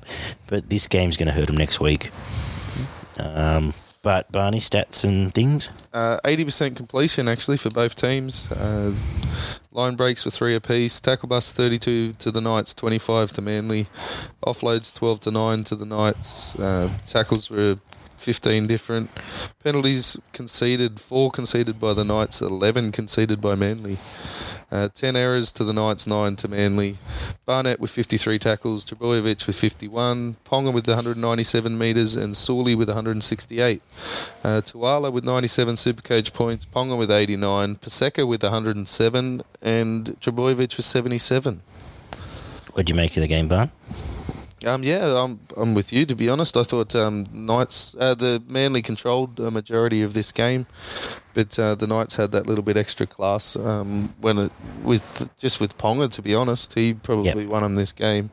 Um, considering that they've got Green and Pearce, Pearce is really starting to worry me. To be honest, He, he does Um, it every year, he though, hasn't, doesn't he? But how, m- last year he took six or seven games by the scruff of the neck. Though, But what and happened? won a- what you know happened I mean? afterwards, though? Yeah, but how many of you? I, I can only I- I know, remember th- one those this were- year. You know what I mean? Yeah, and there that's was out of one- fourteen rounds. Yes, round two or three. Yeah, we Yeah, killed it. One Yeah. game this year that, um, and you know, you'd expect him to have had at least three or four breakout games by this time. I, I in my opinion, uh, Green looks like he's steadying steadying him up a little bit, but yeah, I don't know what's happened with Pearce. To be honest, I don't know if it's a confidence. Well, even before Green was there, Kurt Mann was the star Yeah, of the he show. was. He was running the Uh, place, and all it, it's meant that Pongas get to play a bit more and they kept support. going back to Ponga, Um, and And- they were actually making him ball play again this week, which was to their detriment. Um, yeah, they, yeah, he needs if he's going to ball play, it's got to be right at the, that last pass. Yeah. you know, the, right from the fullback sweeping just around, where it's all right. Is he, gonna, is he going or is he is he passing? Yeah, yeah. but not flat in the line. He, he,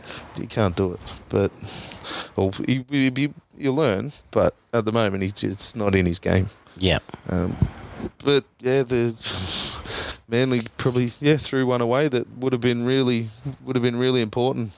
If they'd won that one this week, they've probably got a little bit of room to wiggle wiggle with. But now it's pretty much do or die. I think with Manly going on for the like, if they want to make the eight, they're going to have to win this week, pretty much. Yeah, no, that's too far now because if they don't win this week, they're all sudden six behind. Yeah. So you, you need teams to lose the rest of the year. Plus, your destiny's out of your hands, which is too far. It never works your way. And this game would have been brilliant for them to sneak a win, and they probably deserved the win. But um, Mm. yeah, uh, They're brave, but yeah, they lose. Um, they've lost um, Parker, um, ACL. So he's gone.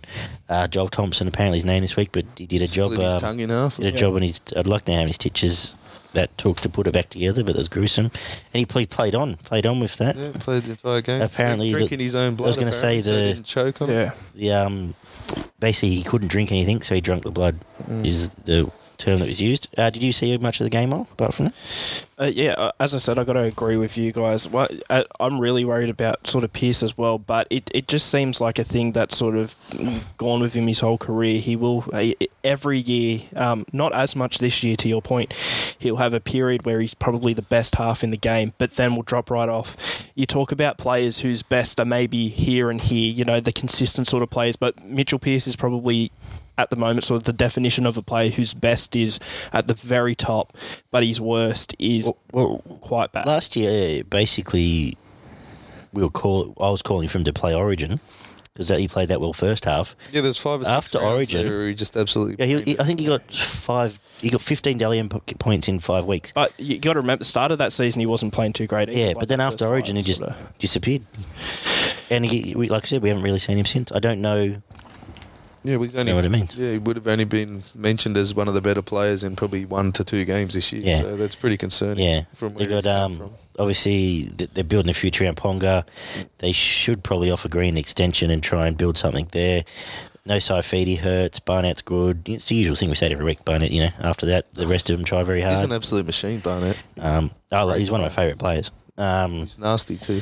Yeah, that's one of my favourite players. well. um, but uh, they did miss Dan as soon as he went off. Paseka Um, was awesome. Yes, he Uh, was. Best game I've ever seen him play. Yeah. He's played a couple of really good ones, but Yeah, yeah, that was outstanding. Um, again, he's just he holds up. They'd be getting beaten by forty yeah, every yeah, week. I reckon. Like I said, he there. plays. He But- just about plays five eight for him now as well. Yeah, he did, um, a couple of times. I know. It's um, they, they get to power back this week. Uh, or he's been named. Um, Tafua as well. Tafua's back, but the the losses catch up. Uh, potentially, if they can scrape on They this week, and then they need week. they need Tommy back, And and, Tommy. then they get Fanua Blake back in two weeks as well.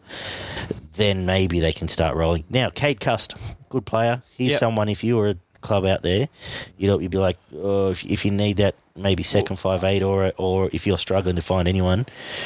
You wouldn't be unhappy with him. Jesus, he's just a little Yeah. I, I think he has re-signed with um, Manly by now. Although there was a bit of speculation for a bit, he has nearly been Manly's best player this season. Yeah. I'd nearly have him there. At the start of the year, you're talking, okay, he might fill in for Walker for a bit, um, but a lot of people saying, you know, maybe a good bench utility role. Yeah. But I think he's done enough now to sort of prove I'd be that. pushing Walker back to f- four. Sully's been alright. Yeah, it- Or back to the Bulldogs. Yeah, yeah. But um, uh, yeah, and you know what? Even when Walker was coming back, it was to the side's detriment because they were dropping their best player back to the bench or out of side. Do you know what I mean? Trbojevic So- wasn't there. He'd probably be playing thirteen, to be honest. Um, Yeah, because maybe. he's, he's maybe a little bit small, but he does so much work. Yeah, he, he's And very versatile. He runs good lines. Um, yeah, he's a, he's a great player. He's got pretty good ball playing as well. So, um, I- Isn't it funny how when you watch, we try and we try and watch most games. Um, when you watch footy week in week out, some teams you start having a sort of soft spot for. And in a weird way, I've started like not liking Manly, but appreciating Manly in no some ways. So And they, but they missed Turbo. Uh, another team like that's probably Yeah. has been the last couple of years is Bulldogs, which um, we'll get to. Uh, and they were brave against Warriors the is time. probably my one for. Yeah, and- it's just well, the way Warriors- they haven't given up at all. Um, Yeah. And the Titans have been pretty strong as well. There's only been one or two games yeah. where they got rolled. Same But with the the, Warriors. it's the teams that with the teams make you beat got. them. You go, well, they're in this game. Whereas some some teams um, roll over and show their belly straight away. Um, Good Tigers, kitty, good kitty. Tigers, yeah, uh, striped one. Tigers twenty nine, Bulldogs twenty eight. Got out of trouble in the end. Um, Should have got beat. dominant for twenty and then had nothing for about forty eight. The the next forty eight minutes. Um, apart from Luciano was good. Um, stats wise, you tell good. us Very good. that uh, he's one in the Premier, well, in the top ten He's second rows in the rower. game. He's yeah, best back row. Wow. He's our best forward, probably at the moment, apart from LOA. Um, Eighty-seven percent completion for the Tigers, eighty-three for the Dogs. Uh, six line breaks to the Tigers, five for the Dogs. Thirty-one to thirty tackle busts, offloads eight to the Tigers, seven to the Dogs. Three hundred and eighty-nine tackles for the Tigers, three hundred and sixty-one for the Dogs. Uh, one penalty for the Dogs and two for the Tigers. Eight errors to nine. Uh, Little with 44 tackles. Tolman with 39. Nofoaluma with 257 metres. Meaney with 221. Nofoaluma with 134 super coach points. Garner with 106. Marshall King with 80. And Foran with 76. Thoughts? Oh, Well, for one thing, just this whole season, the Bulldogs have been a team who, yeah, um, Melbourne did put a bit of a score on them uh, last week. However, for the most part, their effort's been there. They've looked good. They've been in games. Um, they've only won a couple. This might be one of the first years where I've looked. If the Bull, if things stay how they are, and Bulldogs finish last, it, it'll feel a bit bad for me because Brisbane have, for me, been the worst team this season. So I really hope that the Dogs do get a win or two on the way on the way to the Yeah, not, there the, not the five finals. minutes Brisbane were last. And he's had to go on record. No, he didn't. I, I think I, I, I hope the dogs hit held the Bulldogs are up against the Titans in a few weeks. Maybe we'll give them the win. I'll be okay with that if because the Bulldogs, while they are a team, the reason why they are last is because a lot of them, as a lot of people say, are probably not to that first grade standard, but they're putting in that effort right? They're putting in that consistent effort and it's keeping him in games, and at least they're getting that recognition. However, currently they are still 16th on the ladder. Um, I, I, just hope that they can sort of get up because when they were down against the Tigers, what it was 22 nil or something, 22 nil. A, a side three tries in eight minutes. A side who was really uh, your traditional bottom of the ladder sides. Take the Titans from last year, who finished last. If they're 22 down, they're done. Well, look at um, well, look at 50 go back six maybe. weeks when um, it was twenty nil Brisbane and they just went, oh, well, just too much. Exactly. Whereas the Bulldogs drag it back to 22 or and end up losing 29-28. You know, they it's it's very weird because they don't feel like the way they're playing, they don't feel like a bottom of the table side. So that that's the main thing I want to say because it's the same thing every week with the Bulldogs. You know, they put in a get good effort, but just don't quite get the job done. So I hope in a, within the coming weeks they get a win or two and they can f- finish somewhere more deservedly because they don't deserve last. I don't think right now. Brisbane certainly deserve last. So that's what I hope. Um, yeah, what disappointed me about the Tigers was just how soft the defence was at times. Just as soon as they split them, there was no scramble. There's no slide half time. I'm just not quite sure sometimes if they know where their own structures are in defence. I know they're missing Twal and a couple of blokes in the middle, but um, the concerning part was it was Packer got up stood up, and yeah, Packer got stood up a few times, and there's no cover. There was just not a lot, not a lot to even take out the game, really. To be honest, like I said, apart from um, Luciano, um, your thoughts, David? Yeah, as you said, mate, it was um, pretty disappointing from the Tigers. They got out to a 22 lead, and we thought, you know, we we, we were down the pub, we watched it together, we were thinking hey, this could be anything here, and then um, the Dogs didn't just uh, wrestle back momentum, they just took control for the next probably 40, 50 yep. minutes.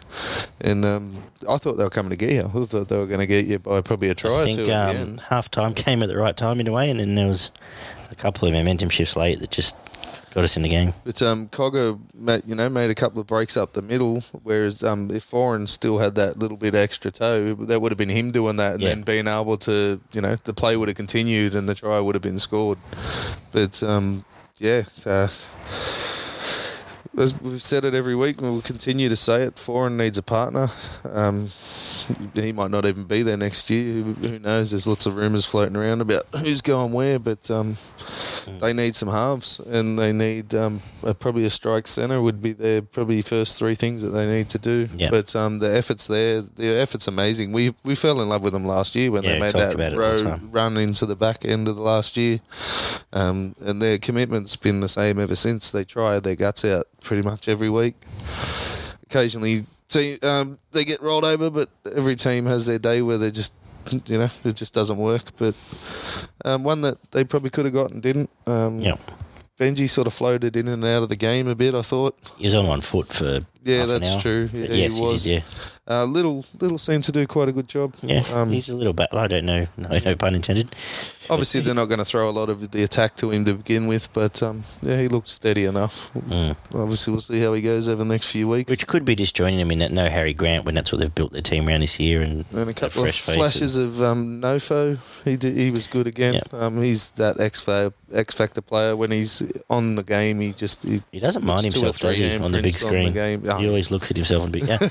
uh, yeah, here's one for you. Just a couple. Oh, actually, I'll save the opinion stuff to after. Well, Garner was good and Leilua was good. Yeah, but, but there's issues. Yeah. Anything else? Sorry.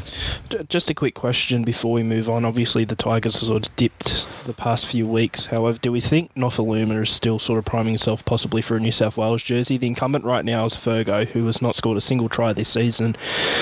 Who else is sort of in that I race? I think that. Nofoaluma probably he probably gets it deservedly so. so yeah, something's come this week. There's no, is Nofoaluma that too because you're guessing Turbo's three if he's fit. Um, who was four? Wighton's four. Keary six, Cleary seven. Um, Addo Carr and Nofoaluma doesn't seem out of place.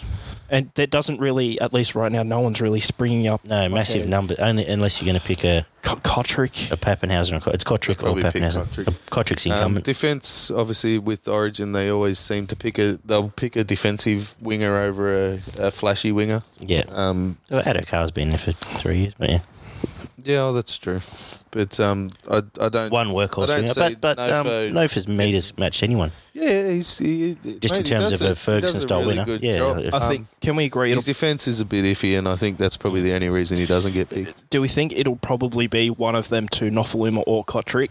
Probably. Unless for some reason Fittler's like Ferguson's the incumbent, but really he's not had a good season, so it, it has to be one of those I'd two. say Cotric's an incumbent as well. He played. Cotric and Turbo might I'd say even end up. Probably, but just in his defensive um, defense, he's not always got a great partner on the inside either. No, no. So, um, Yeah, but oh, anyway, the the wing center combination's a massive one. Like you've Yeah. got to be a good combination to defend properly on those edges. yeah, yeah. So- But a Wighton, and I'm sure they, they could work it out. Uh, you only got to stop um, Kyle Feldt and Dane Gagai. But um, uh, the other opinion someone asked me during the week, uh, our thoughts. Um, would you pick Papenhuyzen at 14? There's so many. He's you got to look at a player that's really vers. He's playing like it, but you can he, his positions are. The thing is, you pick him on the wing. You do the old three fullbacks if you had to. Exactly. But- I, I don't think 14. Um, there are too many players. Um, Ryan Matterson could even maybe do a job as a 14. It was probably going to be Victor Radley before he Oh, got it's right, would have been, or would have something sure. like that. Um, So who is the 14? who? Well, that's the question. I don't think it's Papenhuyzen. You got to think. Could it be White? Didn't Could be play? Um, It could be. yeah, it could be a They Graham. might pick Graham. It could even be. I If it was a year ago, you picked Graham. I don't know. But yes, Graham's the s- Graham's a prototype. Let's say Graham's This- the obvious. this guy's definitely not a, a massive versatile player, but I wouldn't put it against New South Wales just because he's playing in form. I'm not saying it will happen, but you have Cook starting, Api. Api on the bench just to get him in He there played a somewhere. bit of seven at Souths, didn't he? Api, I'm pretty sure. I think for A little bit. I could be wrong, but I think for Fiji he's even played in the halves. Pretty sure he played a little Well, bit when But he Cook first can came shuffle in. if they had to. Cook can also play. Yeah, so I, I wouldn't mind seeing that. That if if we're going off of form, you, you sort of need Cook in there because he's good in that Origin arena, proven. But Koroisau's Yeah, also no, it's just someone a- threw it up because obviously I The think way Radley the was. game's a little bit quicker now, probably wouldn't hurt to have two hookers. Yeah. Um, well, But- Queensland might have two hookers. Ben Hunt probably starts 14 for them if they pick a, friend or a friend or a Grant or a Mahoney. Well, uh, for me, I was thinking it'd probably be Grant and Mahoney. Um, I know Hunt's. Uh, That's what I mean. So Hunt's 14. yeah, well, I know Hunt would be a good versatile player, but he, uh, again, if you're picking off form, even though Hunt is better at hooker, you have a Grant and Mahoney. One of one of them 14, one of them hooker. So uh, we'll Yeah. we'll just have to wait and see. We um Mahoney, I don't know about Mahoney's um, kicking game. That'd be the only thing. yeah yeah. Probably go with um, yeah with Hunt, Hunt. just for the kicking game. Um, we'll save that for round 20. We might do a season. When we do a season review, we'll pick our origin teams out. Yeah, Um, even though we've got finals to talk about. You right there? Yeah, just uh, just um, swallowing me Just having a moment. tongue. You just split your tongue. Yeah. Yeah, Um, any other news? Let's have a look at this. that'd be Um, horrendous. Imagine running around suspension. with a split tongue for eighty minutes. I couldn't imagine. drinking your own blood. He is a brave human being. Chris Lawrence retired today, uh, end Yeah. of the year, so uh, I'm not sure if that frees up any salary cap. I think his contract was up. Um, suspensions, obviously, Payne Haas gone, Bromwich out, Fuimaono gone. Um, Finucane hurt a calf on Monday, six weeks. Apparently tore it pretty bad. Flegler shoulder reconstruction, so he's gone as well. Um, another judiciary note: they've lifted the crusher penalty weightings now, so they've basically doubled them. So it used to be 100 points, Okay, 100, Yeah. 300 for grades one and two. Now that's 200 a base, that's why Haas 350 got and two weeks 500. this week. So yeah, so they've no. This is from today, I think. So Oh, okay. um, so crushers are. So they should be because they're not pretty, but um, That's horrible. They are now going to be penalised even harder. Um, no other real news apart from the usual coaching merry-go-round. We don't really on the show want to talk about Seibold right now No. and the stuff with that Well, um, nasty stuff. Obviously, nothing, no news on any new coaches' appointments yet. Dean Young doing Dragons for the rest of the year. Um, Paul Green's going to pop up somewhere, and because his name hasn't popped up yet, I'm assuming it'll be Broncos. Oh, oh, Paul Green. Paul Green, For yeah. some reason in my head, I thought McGregor. I was like, oh, No, no, no. I think Paul I think I think it's Well, he's well in the talks with somebody. It's uh, and if it wasn't one of the two, three looking for a pla coach, yeah.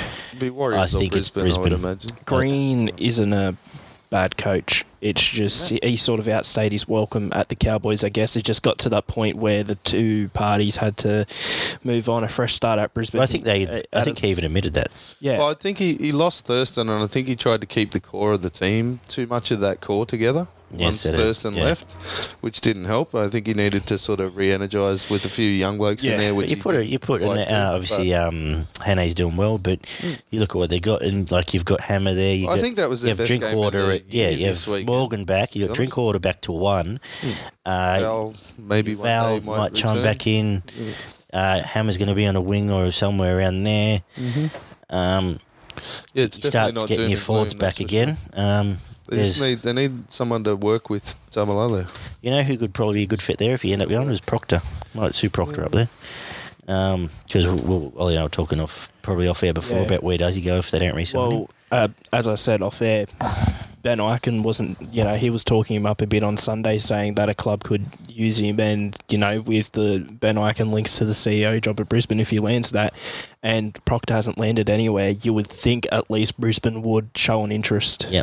Well, there's So- there's not Right- much else around. Yeah, mate. right. Right now, I would say ba- purely based off those comments because we've not heard much more. I would say Proctor is probably right now. If you had to put money on it, Brisbane is probably looking the place Okay. purely because that's the only sort of inkling. Sharks could well- definitely use him, Mm. but they've got a um, pa- uh, penalty from the salary cap thing, so Yeah. they probably can't afford him. We don't have any money. They could definitely have. They could definitely. We got no money, but but he's someone you put him in that Brisbane pack, he can lead it. You take the bit of pressure off Haas, You get a replacement. and you got for Carrigan and Fifita. Flegler around him. And if you Yeah. give him a good six to run off, Yeah, with um, you know, starts Yeah. putting him into holes because he hasn't had a lot of holes to run at yeah. over the last you, couple you of years. Carrigan there busts his butt every week. Uh, Flegler usually works pretty hard.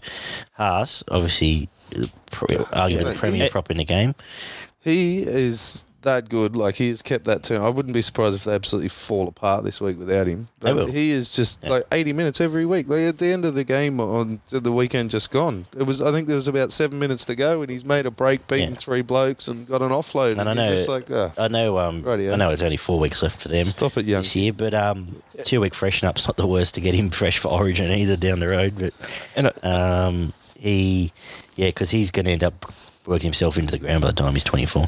yeah, just one thing I wanted to say: if there's any criticism you could have about Brisbane's forward pack, is that there are too many sheep, not enough shepherds. Too much, yeah. too much youth, raw talent, and they're putting in great individual performances for the most part. Most Yeah, of them. but they don't- However, they need that.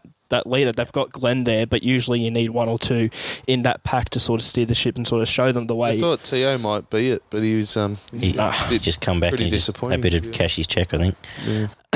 Um, but actually, good point. You, all of a sudden, you make a pack where you got Haas, Haas, Carrigan, and then Glenn and Proctor the back row, and then uh, yeah, Flegler. Oh no, the other round, Flegler one and uh, Carrigan thirteen. That's a good. A lot of teams would be quite happy with that forward pack. And it doesn't get mentioned a whole lot, but Brisbane losing Matt Gillett at the end of last year to retirement did certainly didn't help Yeah. as well. So yeah, it, it would be good in that sense as well to get a proctor in. All right, should we look at some? Uh, uh, do you have to get a slap and salute in? I haven't used any. thought. Yeah, I haven't You done saluting? one yet. Um, I'm going to salute Jahrome Hughes. Yep. Uh, that was one of the, the better halves performances that I've seen this year. Um, obviously, the top couple have come from Cleary. He's been the form half, but um, Jahrome Hughes, that was yeah, that was a brilliant performance on the weekend. And you got a salute for the weekend? Yeah, I do. I will give my salute to Georgie Pye, George Williams, in that second half against Brisbane. I feel like he played really well. I'm going to give my salute to the St George Wingers, just because I really enjoyed uh, that game, and I thought they were tremendous against the two, well, two hype wingers. The Rav- uh, Sivo's the hype winger of the comp. If you ask any of our, shut up, Parramatta and associates, um, Or Trev. but or Trev uh, and Ravalawa um, owned him. Really. Yeah. And Pereira was tremendous. So uh, they're getting my they're getting my salute for the weekend. Um, uh, Barney and I probably have the same slap. Oh, mate, the idiots in the crowd. Like, come on, you guys. It's not on. Like, it's not. It doesn't matter what you look like.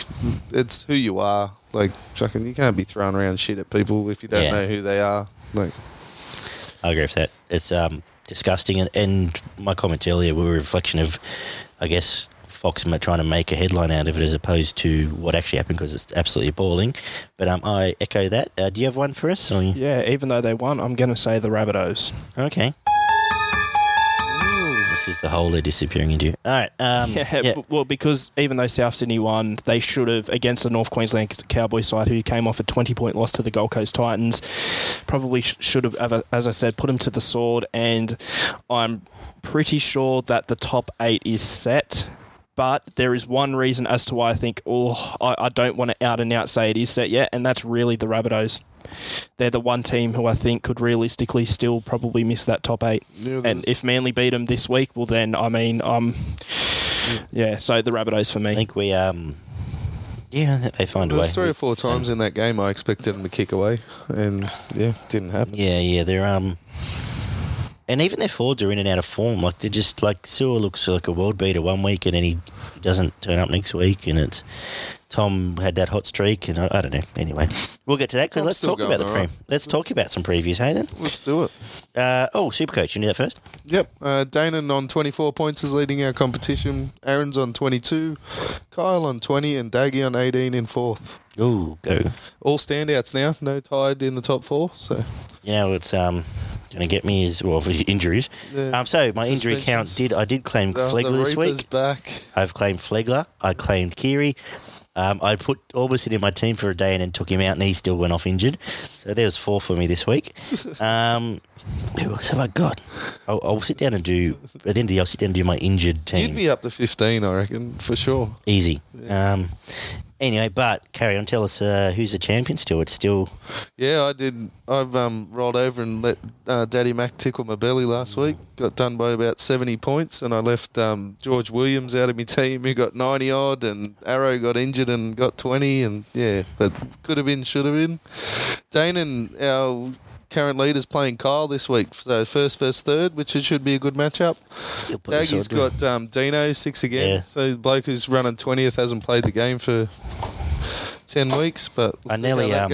I nearly used this round as a cash building round, but um, I'm a bit scared to do that now. I'm up against the Blind Bullets, who's currently running fifth. I'm in I'm in ninth after a loss last week to Daddy Mac uh, on 14 points, and Daddy Mac is playing Robbie this week for the belt. So Oh, you'll keep that. Yeah. Um, I have sold James Tedesco mm, at a three hundred thousand dollar loss. So a sound financial investment, like most of mine are. um, I might change my mind by the weekend, but I just thought he's. And um, for all those Tedesco owners, take take uh, confidence because he'll score seventy. He'll score 100, 170, 170 If this you've week. Sold I've him, sold him Score 170. Against the Tigers, as my team. phone uh, freezes. But I actually, yeah, because I need a because I had Keary as well. I need a five eight, so I was really keen to get Johnson in, Yep. which I didn't end up doing. So I ended up buying Jahrome Hughes and Who might be out yet is under an injury cloud. yeah, I'll change it in. And uh, I bought Morgan actually, so I thought Morgan and uh, I had Hughes in Morgan for at the start of the year. Bring Cooper Johns in while you can. mm, a bit late in the season. Um, and I still got to offload Flegler and a few others, but uh, I thought I need a money making week to try and get um, a hooker for next week when the cheese goes back on the bench. But I've got to get rid of Haas. I can't have that money sitting on my bench Well, for that's two the thing. weeks. So that six hundred grand's going to go somewhere, probably back into the front row, unless I switch it switch it up and move one of my second rowers up there.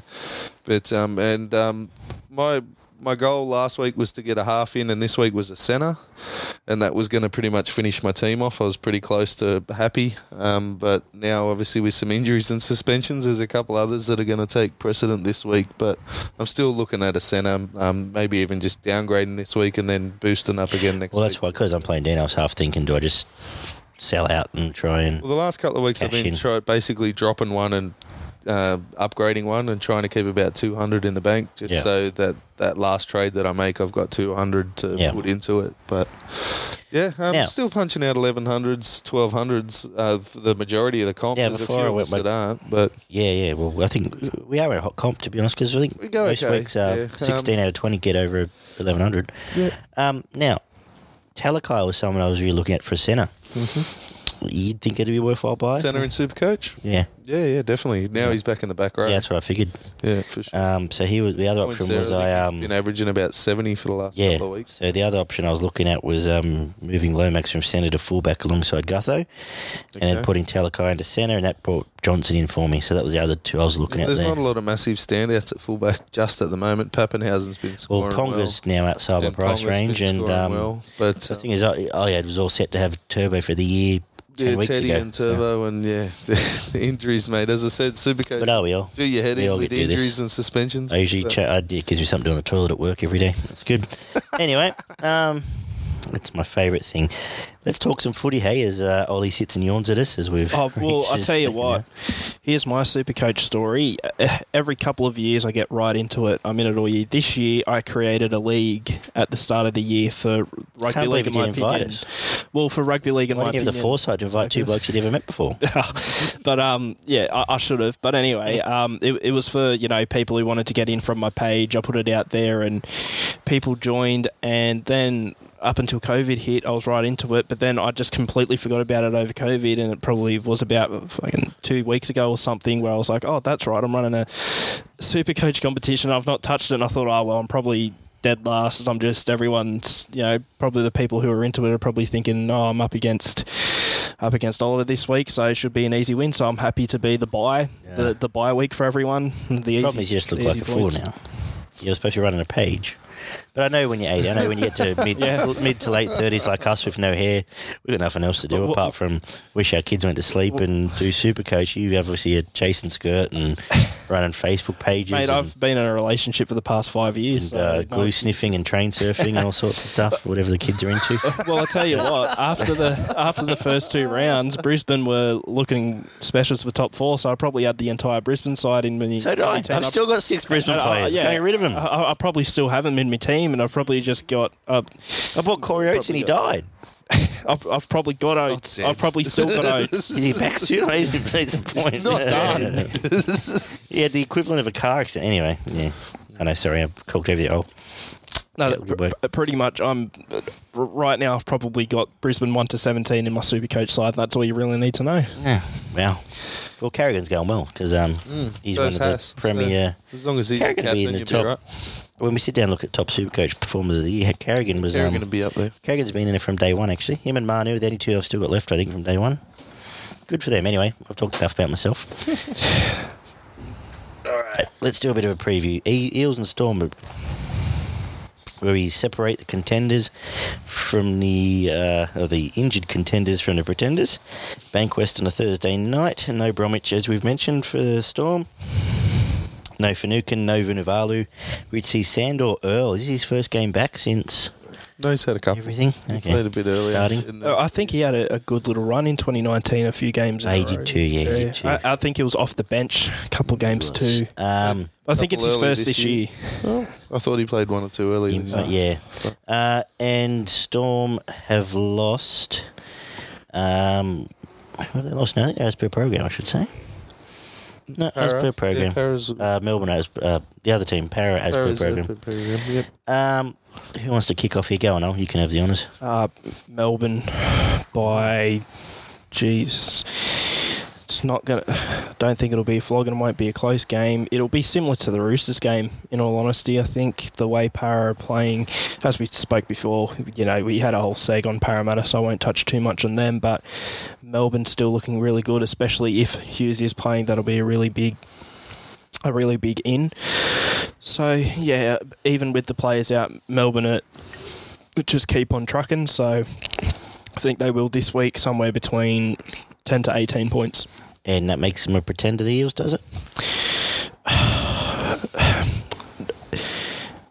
it it makes them close to it, but as I said, they're still many Or, weeks to or are they somewhere in between where they're not It's- quite it- Newcastle, but they're better? You know, they're, they're better than Newcastle, Yeah. but they they're a team for me that, as I said, like that Cronulla side, this could be their poor run of form. For me, if they suffer a couple of injuries, then yes, like a couple of decent injuries, then yes, especially with their form. However, this could be they lose to Melbourne, they lose.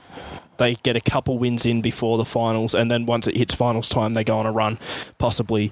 But uh, you can't sort of rely on that. So, out of the top four right now, even the Roosters, because they will have players back come finals time, they're probably fourth on my contenders list, I'd Okay. say. So, yeah. Barney boy. Yeah, so I, th- I think the halves decide the game, um, and I'm worried that Hughes he, he didn't look right when he, uh, at the back end of that game. So I wouldn't be surprised if he misses this game.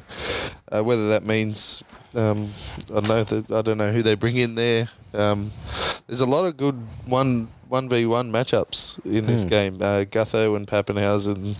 Uh, both front rowers, uh, your whole back row, the, the forward pack battle should be The whole um, forward pack. It's, a, it's a shame. awesome. Um, yeah, Bromwich being out would have made that a, a harder contest. But Yep. Uh, I suppose Nas- uh, for Samoliola starts now. hooker again, Mahoney up against Brandon Smith. It should be a very interesting matchup. Um, I'm expecting Parramatta to come with a lot of energy in this game. I'm expecting this would have been one of the target matches. That's one thing that I do look at during the year as I look at uh, like because this is their perfect run home. Realistically, this is the game where they start building here, and then there's four weeks to go after this one. Yeah, So you fly in here and then you try to build off. You know, this this is your absolute effort game, and then you build off the back of that week after week, moving into the finals. Well, I checked last night. Parramatta are favourites.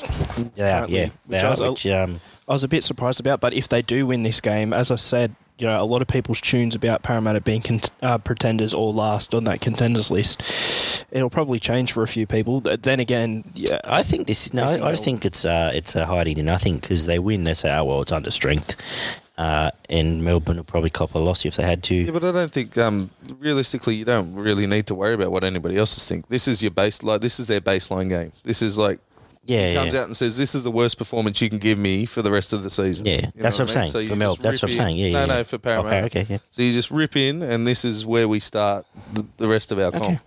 As of this week. I- I'm expecting Parramatta to actually come out and enthuse, uh, over enthuse uh, the Storm in the middle.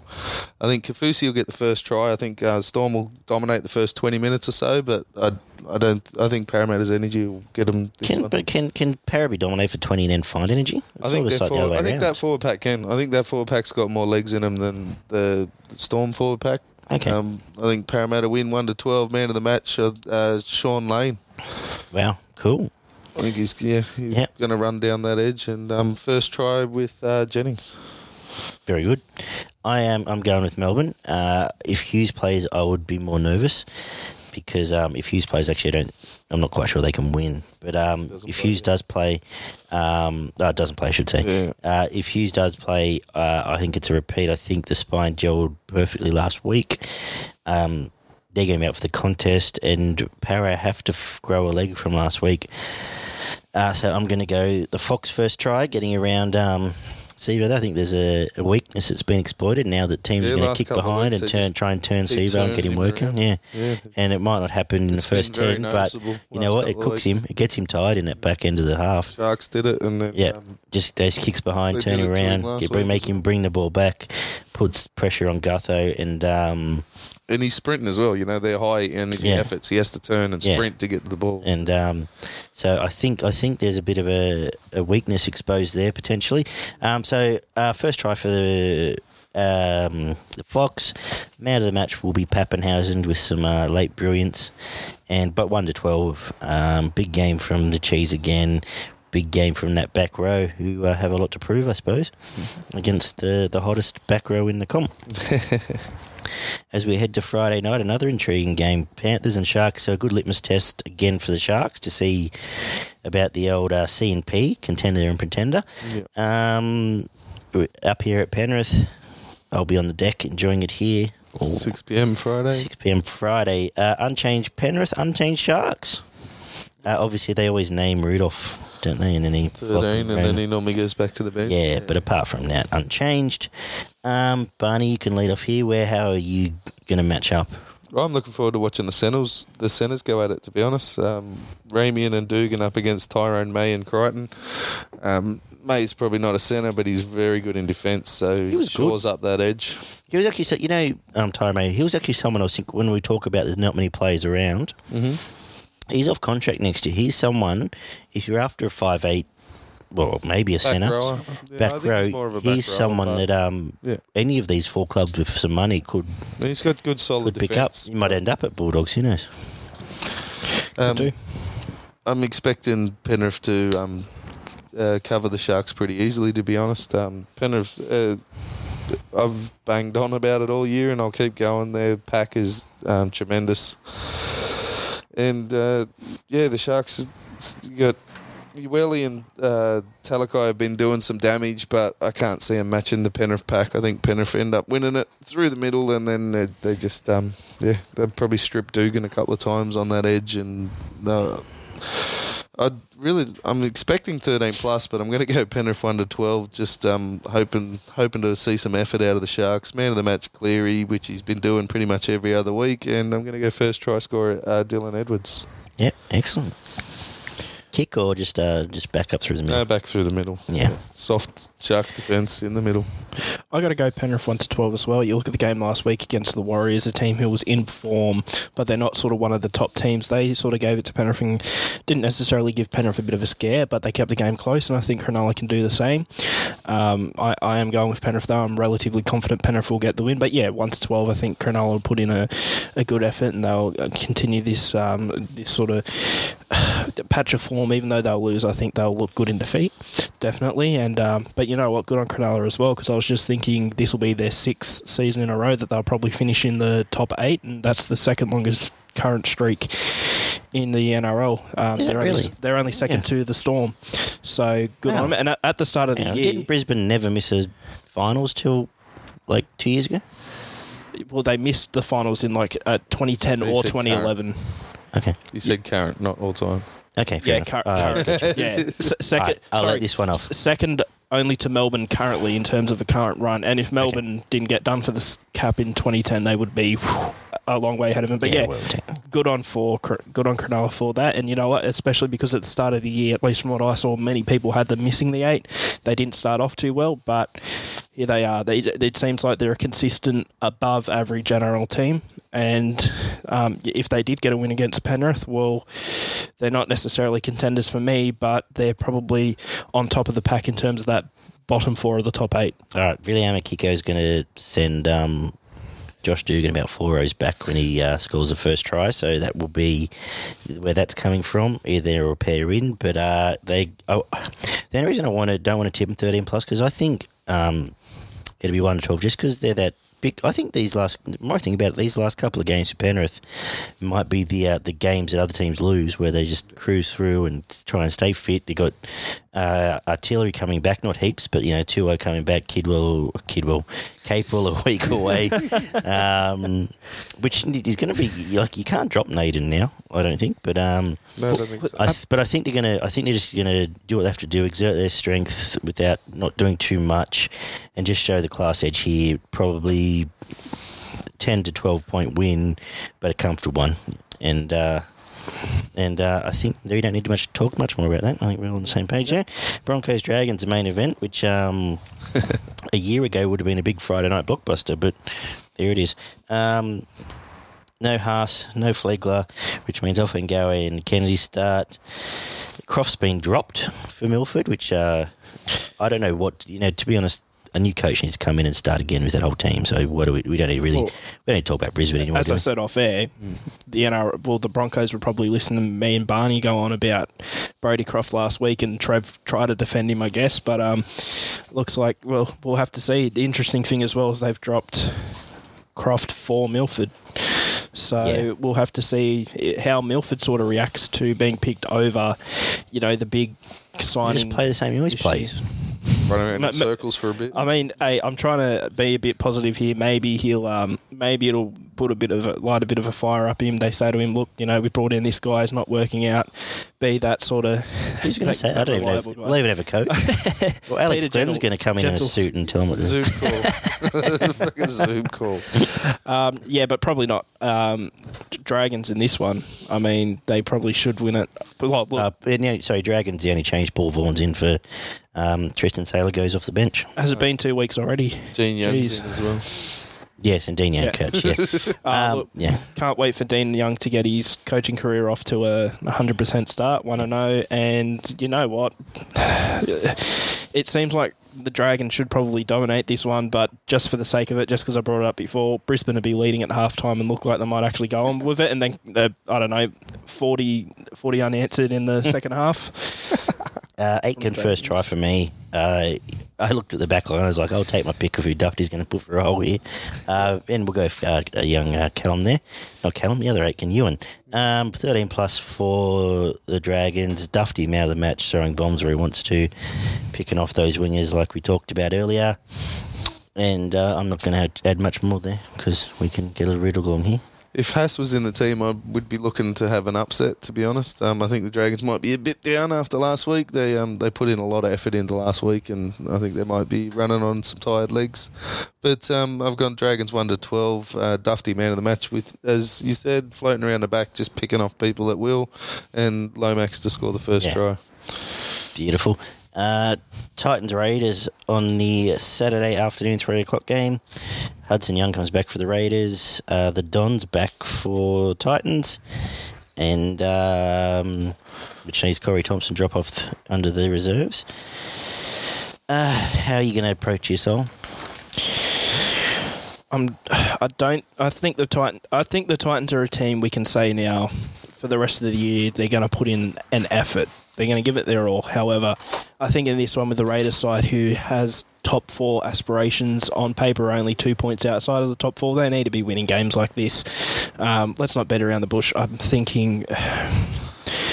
It's not going to be an absolute flogging, but I think between ten and twenty points is probably the end score. I don't, I don't think it'll be sort of a one to twelve. I think it's ten to twenty Yep. in this one. The Titans can still put in a good performance. Look, um, Anthony Don, maybe not first try scorer, but he'll, he he always just happens to score. So, yeah, but look, the Raiders should win this one relatively easily, but the Titans will they'll be up for it. But Canberra will just be far too strong, I reckon.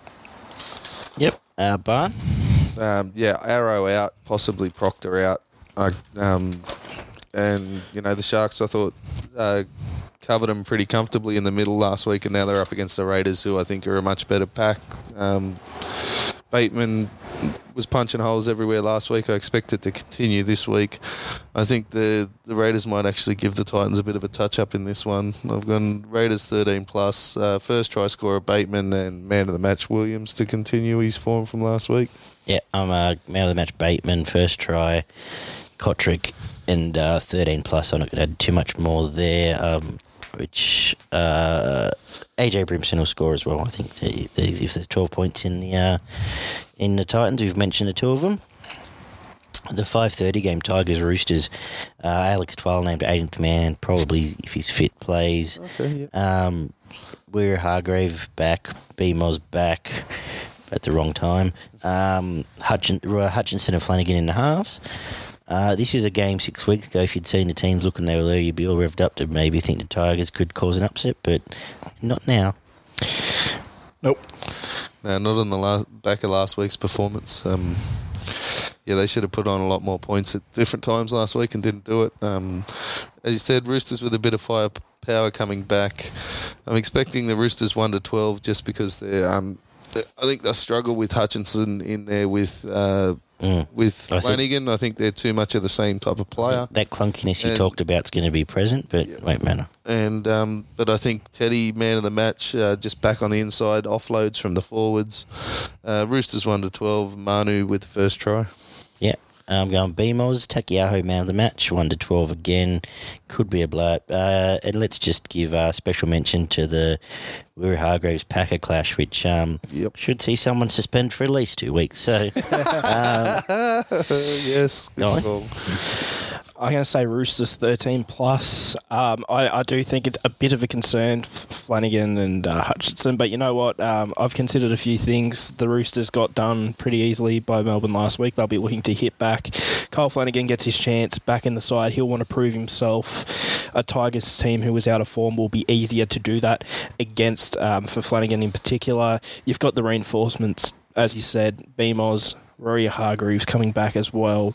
And the Tigers have just not looked great in recent weeks, and that could be their undoing. You know, it could end up being a case where it's, it's weird to say because the Roosters are a top side where the Tigers lose this one. Uh, well, at least if the Tigers come up and put in an effort and we sort of see glimpses of a Tiger side from a few weeks ago, then yeah, it'll be 1 to 12, but I don't think we'll see that. And I think probably 13 plus to the Roosters, unfortunately, their first try scorer, James Tedesco. I'm going James Tedesco man in the match as well. I feel like this is one big performance he'll put in, and then I'm not sure who they have the week after, but maybe give him a rest. Then if a couple more. They can get a, yeah, if they get a bit of a break on the, the two point lead on. F- they won't because Canberra will win, but uh, if they get a bit of a break, Teddy does need a rest. I, will tell you what as well. They might rest him anyway. Now they got you know what? Now they got Beamos back. They can play Manu and the Morris brothers around there and, and maybe get away with that. And if it's half time, you know, sort of maybe even sixty minutes in, the Roosters are tailing um, tailing the Tigers up, are looking ahead. Maybe bring Teddy off. Yeah, I think so. Whether he wants to or not. Uh, Bunnies Eagles on seven thirty. Um, Garrick back. Uh, Tupou's been named as uh, once he passes a final HIA. Bailey Sironen comes in for Liam Knight, who's suspended, uh, and Reuben Garrick back as to fullback with um, Parker out. Elliot out. Back on the wing. Uh, yes, yeah, to back on the wing. Uh, I was all teed up to want to tip against the Bunnies, but just the injury toll again means I'm uh, struggling to. I think last week's game takes a toll on the Eagles. I think Bunny's 1 to 12 under duress. Gagai first try for the reasons I mentioned earlier, and uh, hopefully it's. I'm going actually against a former pot plant, Adam Reynolds, to find a bit of form off the back of last week's heroics and um, maybe lead around the park a little bit better. Barn, what do you think? I'm actually going to go with Manly in this game. I, um, I think the Manly pack is better than South pack, and I think their centres and wingers match up pretty much the same, to be honest. So that leads me back down the garden path to the halves. Um, DCE and Adam Reynolds pretty much cancel each other out, I think. So um, you're looking at Cody Walker, um, and unfortunately, Cody Walker's. Uh, three quarters of the time nowhere to be found, and the other quarter of the time he has a blinder. And um, Cade Cust's there ninety percent of the time. So I'm going to go with the with the Eagles in a really tough game. It's it is do or die. So I'm expecting it to be an absolute hundred percent effort out of Manly. Um, they they have to win it in the middle. Um, that's South's weak point. Uh, to be honest, they match up pretty close in the centres. So um, expect the Manly to win it through the middle. Uh, DCE to uh, just kick them to death on the back of a, a good forward pack and Sironen to score the first try. Now, I um, I just want to mention I could have literally just said word for word you just said, and just went, you know, it's one of those things that went the other way. Yep. But um, agree, agree for that. Uh, and if Manly to win, it'll be JT, another big performance from um, of course, the current JT. Ollie, this is what he does. This one, I could change my opinion multiple times before this game happens. However, right now I'm thinking this one will be very similar to the Souths Cowboys game last week, but Manly win. Th- they need to win this. Look, if they were against a side, any side pretty much above South Sydney right now, then I, I, I tip the other team to win. Uh, however, th- they're up against Souths who uh, have been good. They've been part. They've getting a pass mark but Manly, they need this win. It, it they've still got players there like DC, like Jake Trbojevic. It's not like they're completely done for. And yeah, they need this one, and then they need Tom Trbojevic to come back. And it'll be interesting because after this week, as we've said, if Manly get the win, then there's two points in it, and then we just have to see the form of those two sides for the rest of the season to see who gets eighth. So yeah. Dogs Warriors kicks off the Sunday session. Um, two teams we've waxed lyrical about earlier about um, their effort for the year, and uh, it sort of makes this another year might not even bother, but it's sort of a game I want to watch out of uh, interest just to see who ends up here. Yeah, definitely. Interesting. Uh, Herbert's been dropped. It looks like to bring. Um, I- injured. oh, he's injured. I, gonna I say, he's saw the been good, Warriors. Um. Okay, The Warriors had no today. mention it today, but um, Pompey's on the wing for him, which I was shocked at there. Um, but yeah, injury makes sense because um, that combination since I bagged Hiku a couple of weeks ago, Hiku and Herb have been tremendous. Um, Hopoate back at fullback for the Dogs, as well as uh, oh Marsh King to hooker, Good in. um, and another in who I can't read my own handwriting. YouTube would uh, this will tell me. Uh,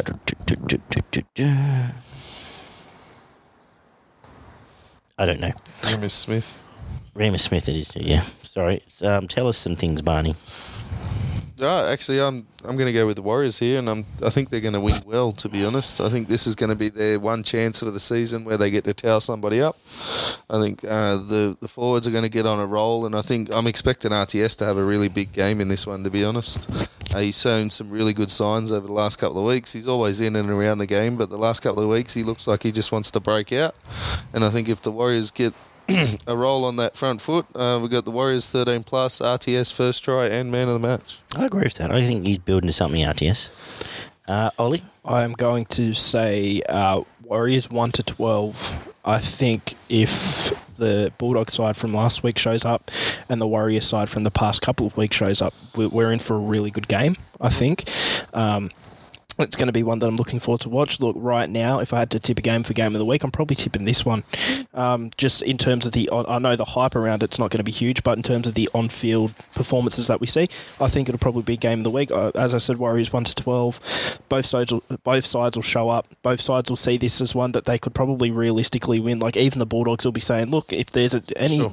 if there's a couple of teams we could beat, possibly on- on on the way out, Warriors could be one. Let's go, give it our all. So I'll be interested. Um, I'm going to say first try scorer. Yeah, I'll probably go RTS as well. I, I feel like he's sort of he, he's sort of looking a bit better. La- Last week there were a couple of issues at Penrith, but he's certainly getting better towards the end of the season. So I think he could be the difference maker in this one. But just on sort of these sort of lower table sides and that, another game that I'm really looking forward to in a couple of weeks is the Titans and the Bulldogs. Yeah, if both those sides give it their all as well, that could be a good game. We could see sort of Yeah. Down towards the bottom of the ladder, arguably some of the games of the year, at least not in terms of hype, but on field performance. I remember back when uh, they were hyping it all week when it was the Roosters up against Para, when Para was still first. They were saying this is going to be the game of the week and that, and it sort of it did live up to the hype. It was a good game, but I remember that week that um, Sharks Bulldogs game. I thought at least from what we saw on the field in, in terms of the on-field product, I was more entertained and enthralled by that game. Yep. So in terms of on the field games, No, the so week, it- and- I feel like we could see a few coming from the bottom of the ladder. Like I said earlier, it's funny how your opinion changes when you actually sit and watch, try and watch every game Yeah. um, of what games going to be good and bad games. And you might see this from running a Facebook page. How often do you get comments on your page where people blatantly don't even watch a thing?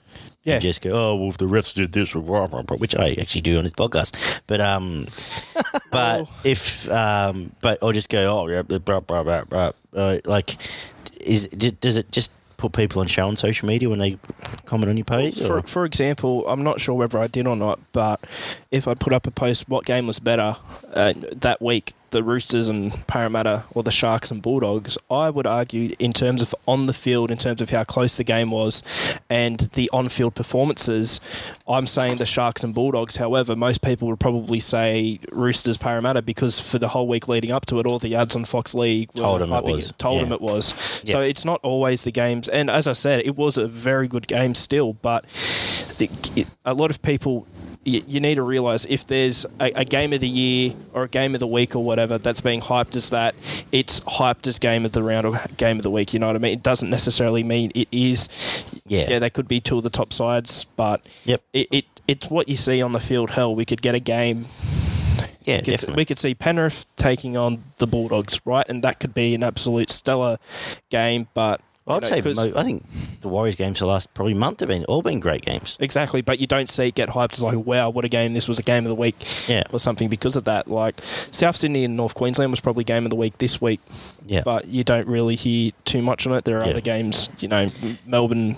So Roosters, speaking of another a Ripper clash, which will finish the, the round this week, the four o'clock game um, is the Knights and Cowboys, which should, if Cowboys turn out what they did last week, can give them a red hot crack, and a surprise wouldn't upset me. But um, what are you thinking here, Ollie? Go on, you've I'm going to say Newcastle, even though they've not, as I said again, they've not looked the best. I'm, I'm going to say one to twelve though.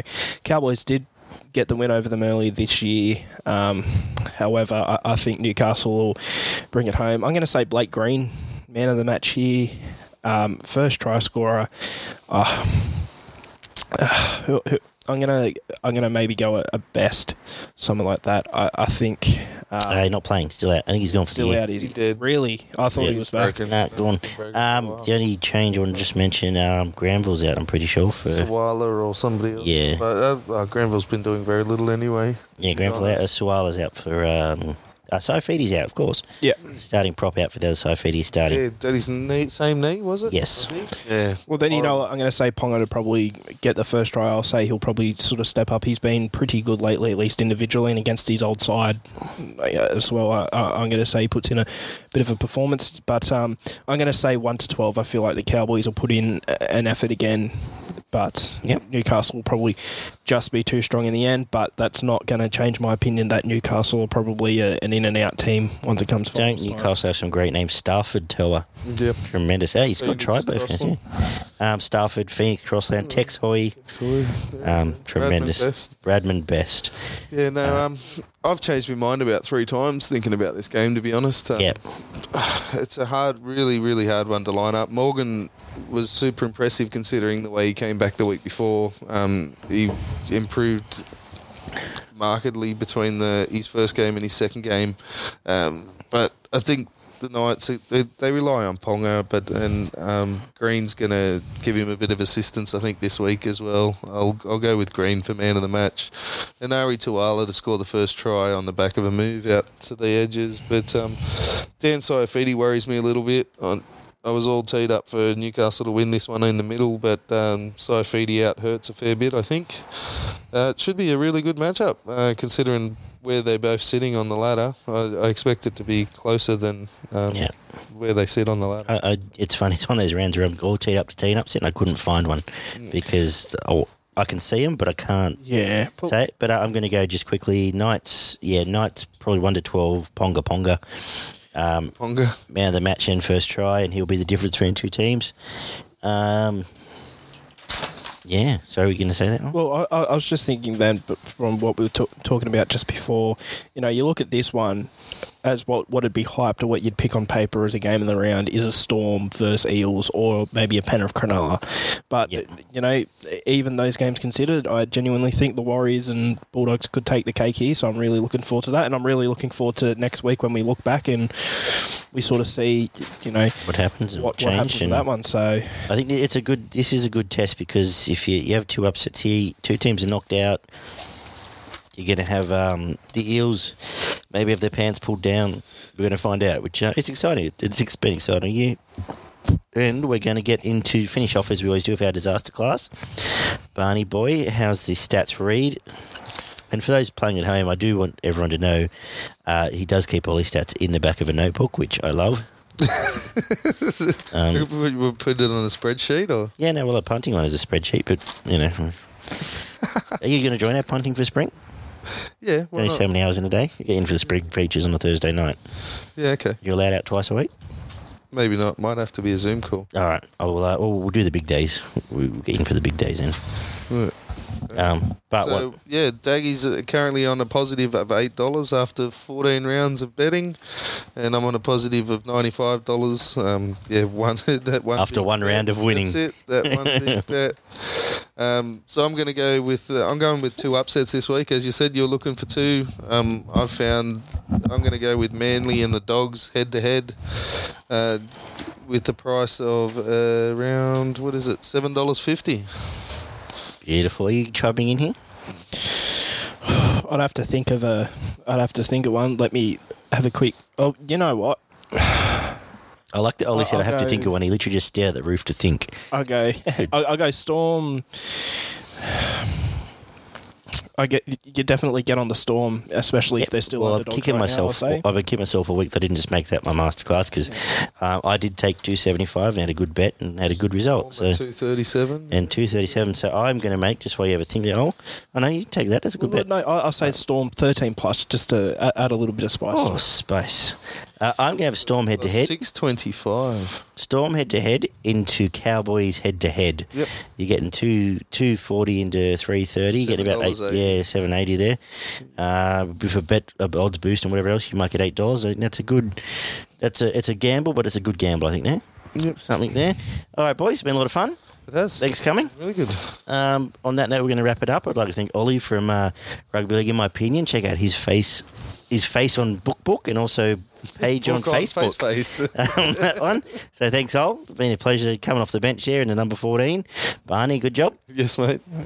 All right, I think you're going to shake my hand then. That was weird. not? Let's do All right, let's go home. All right. Oh, this song.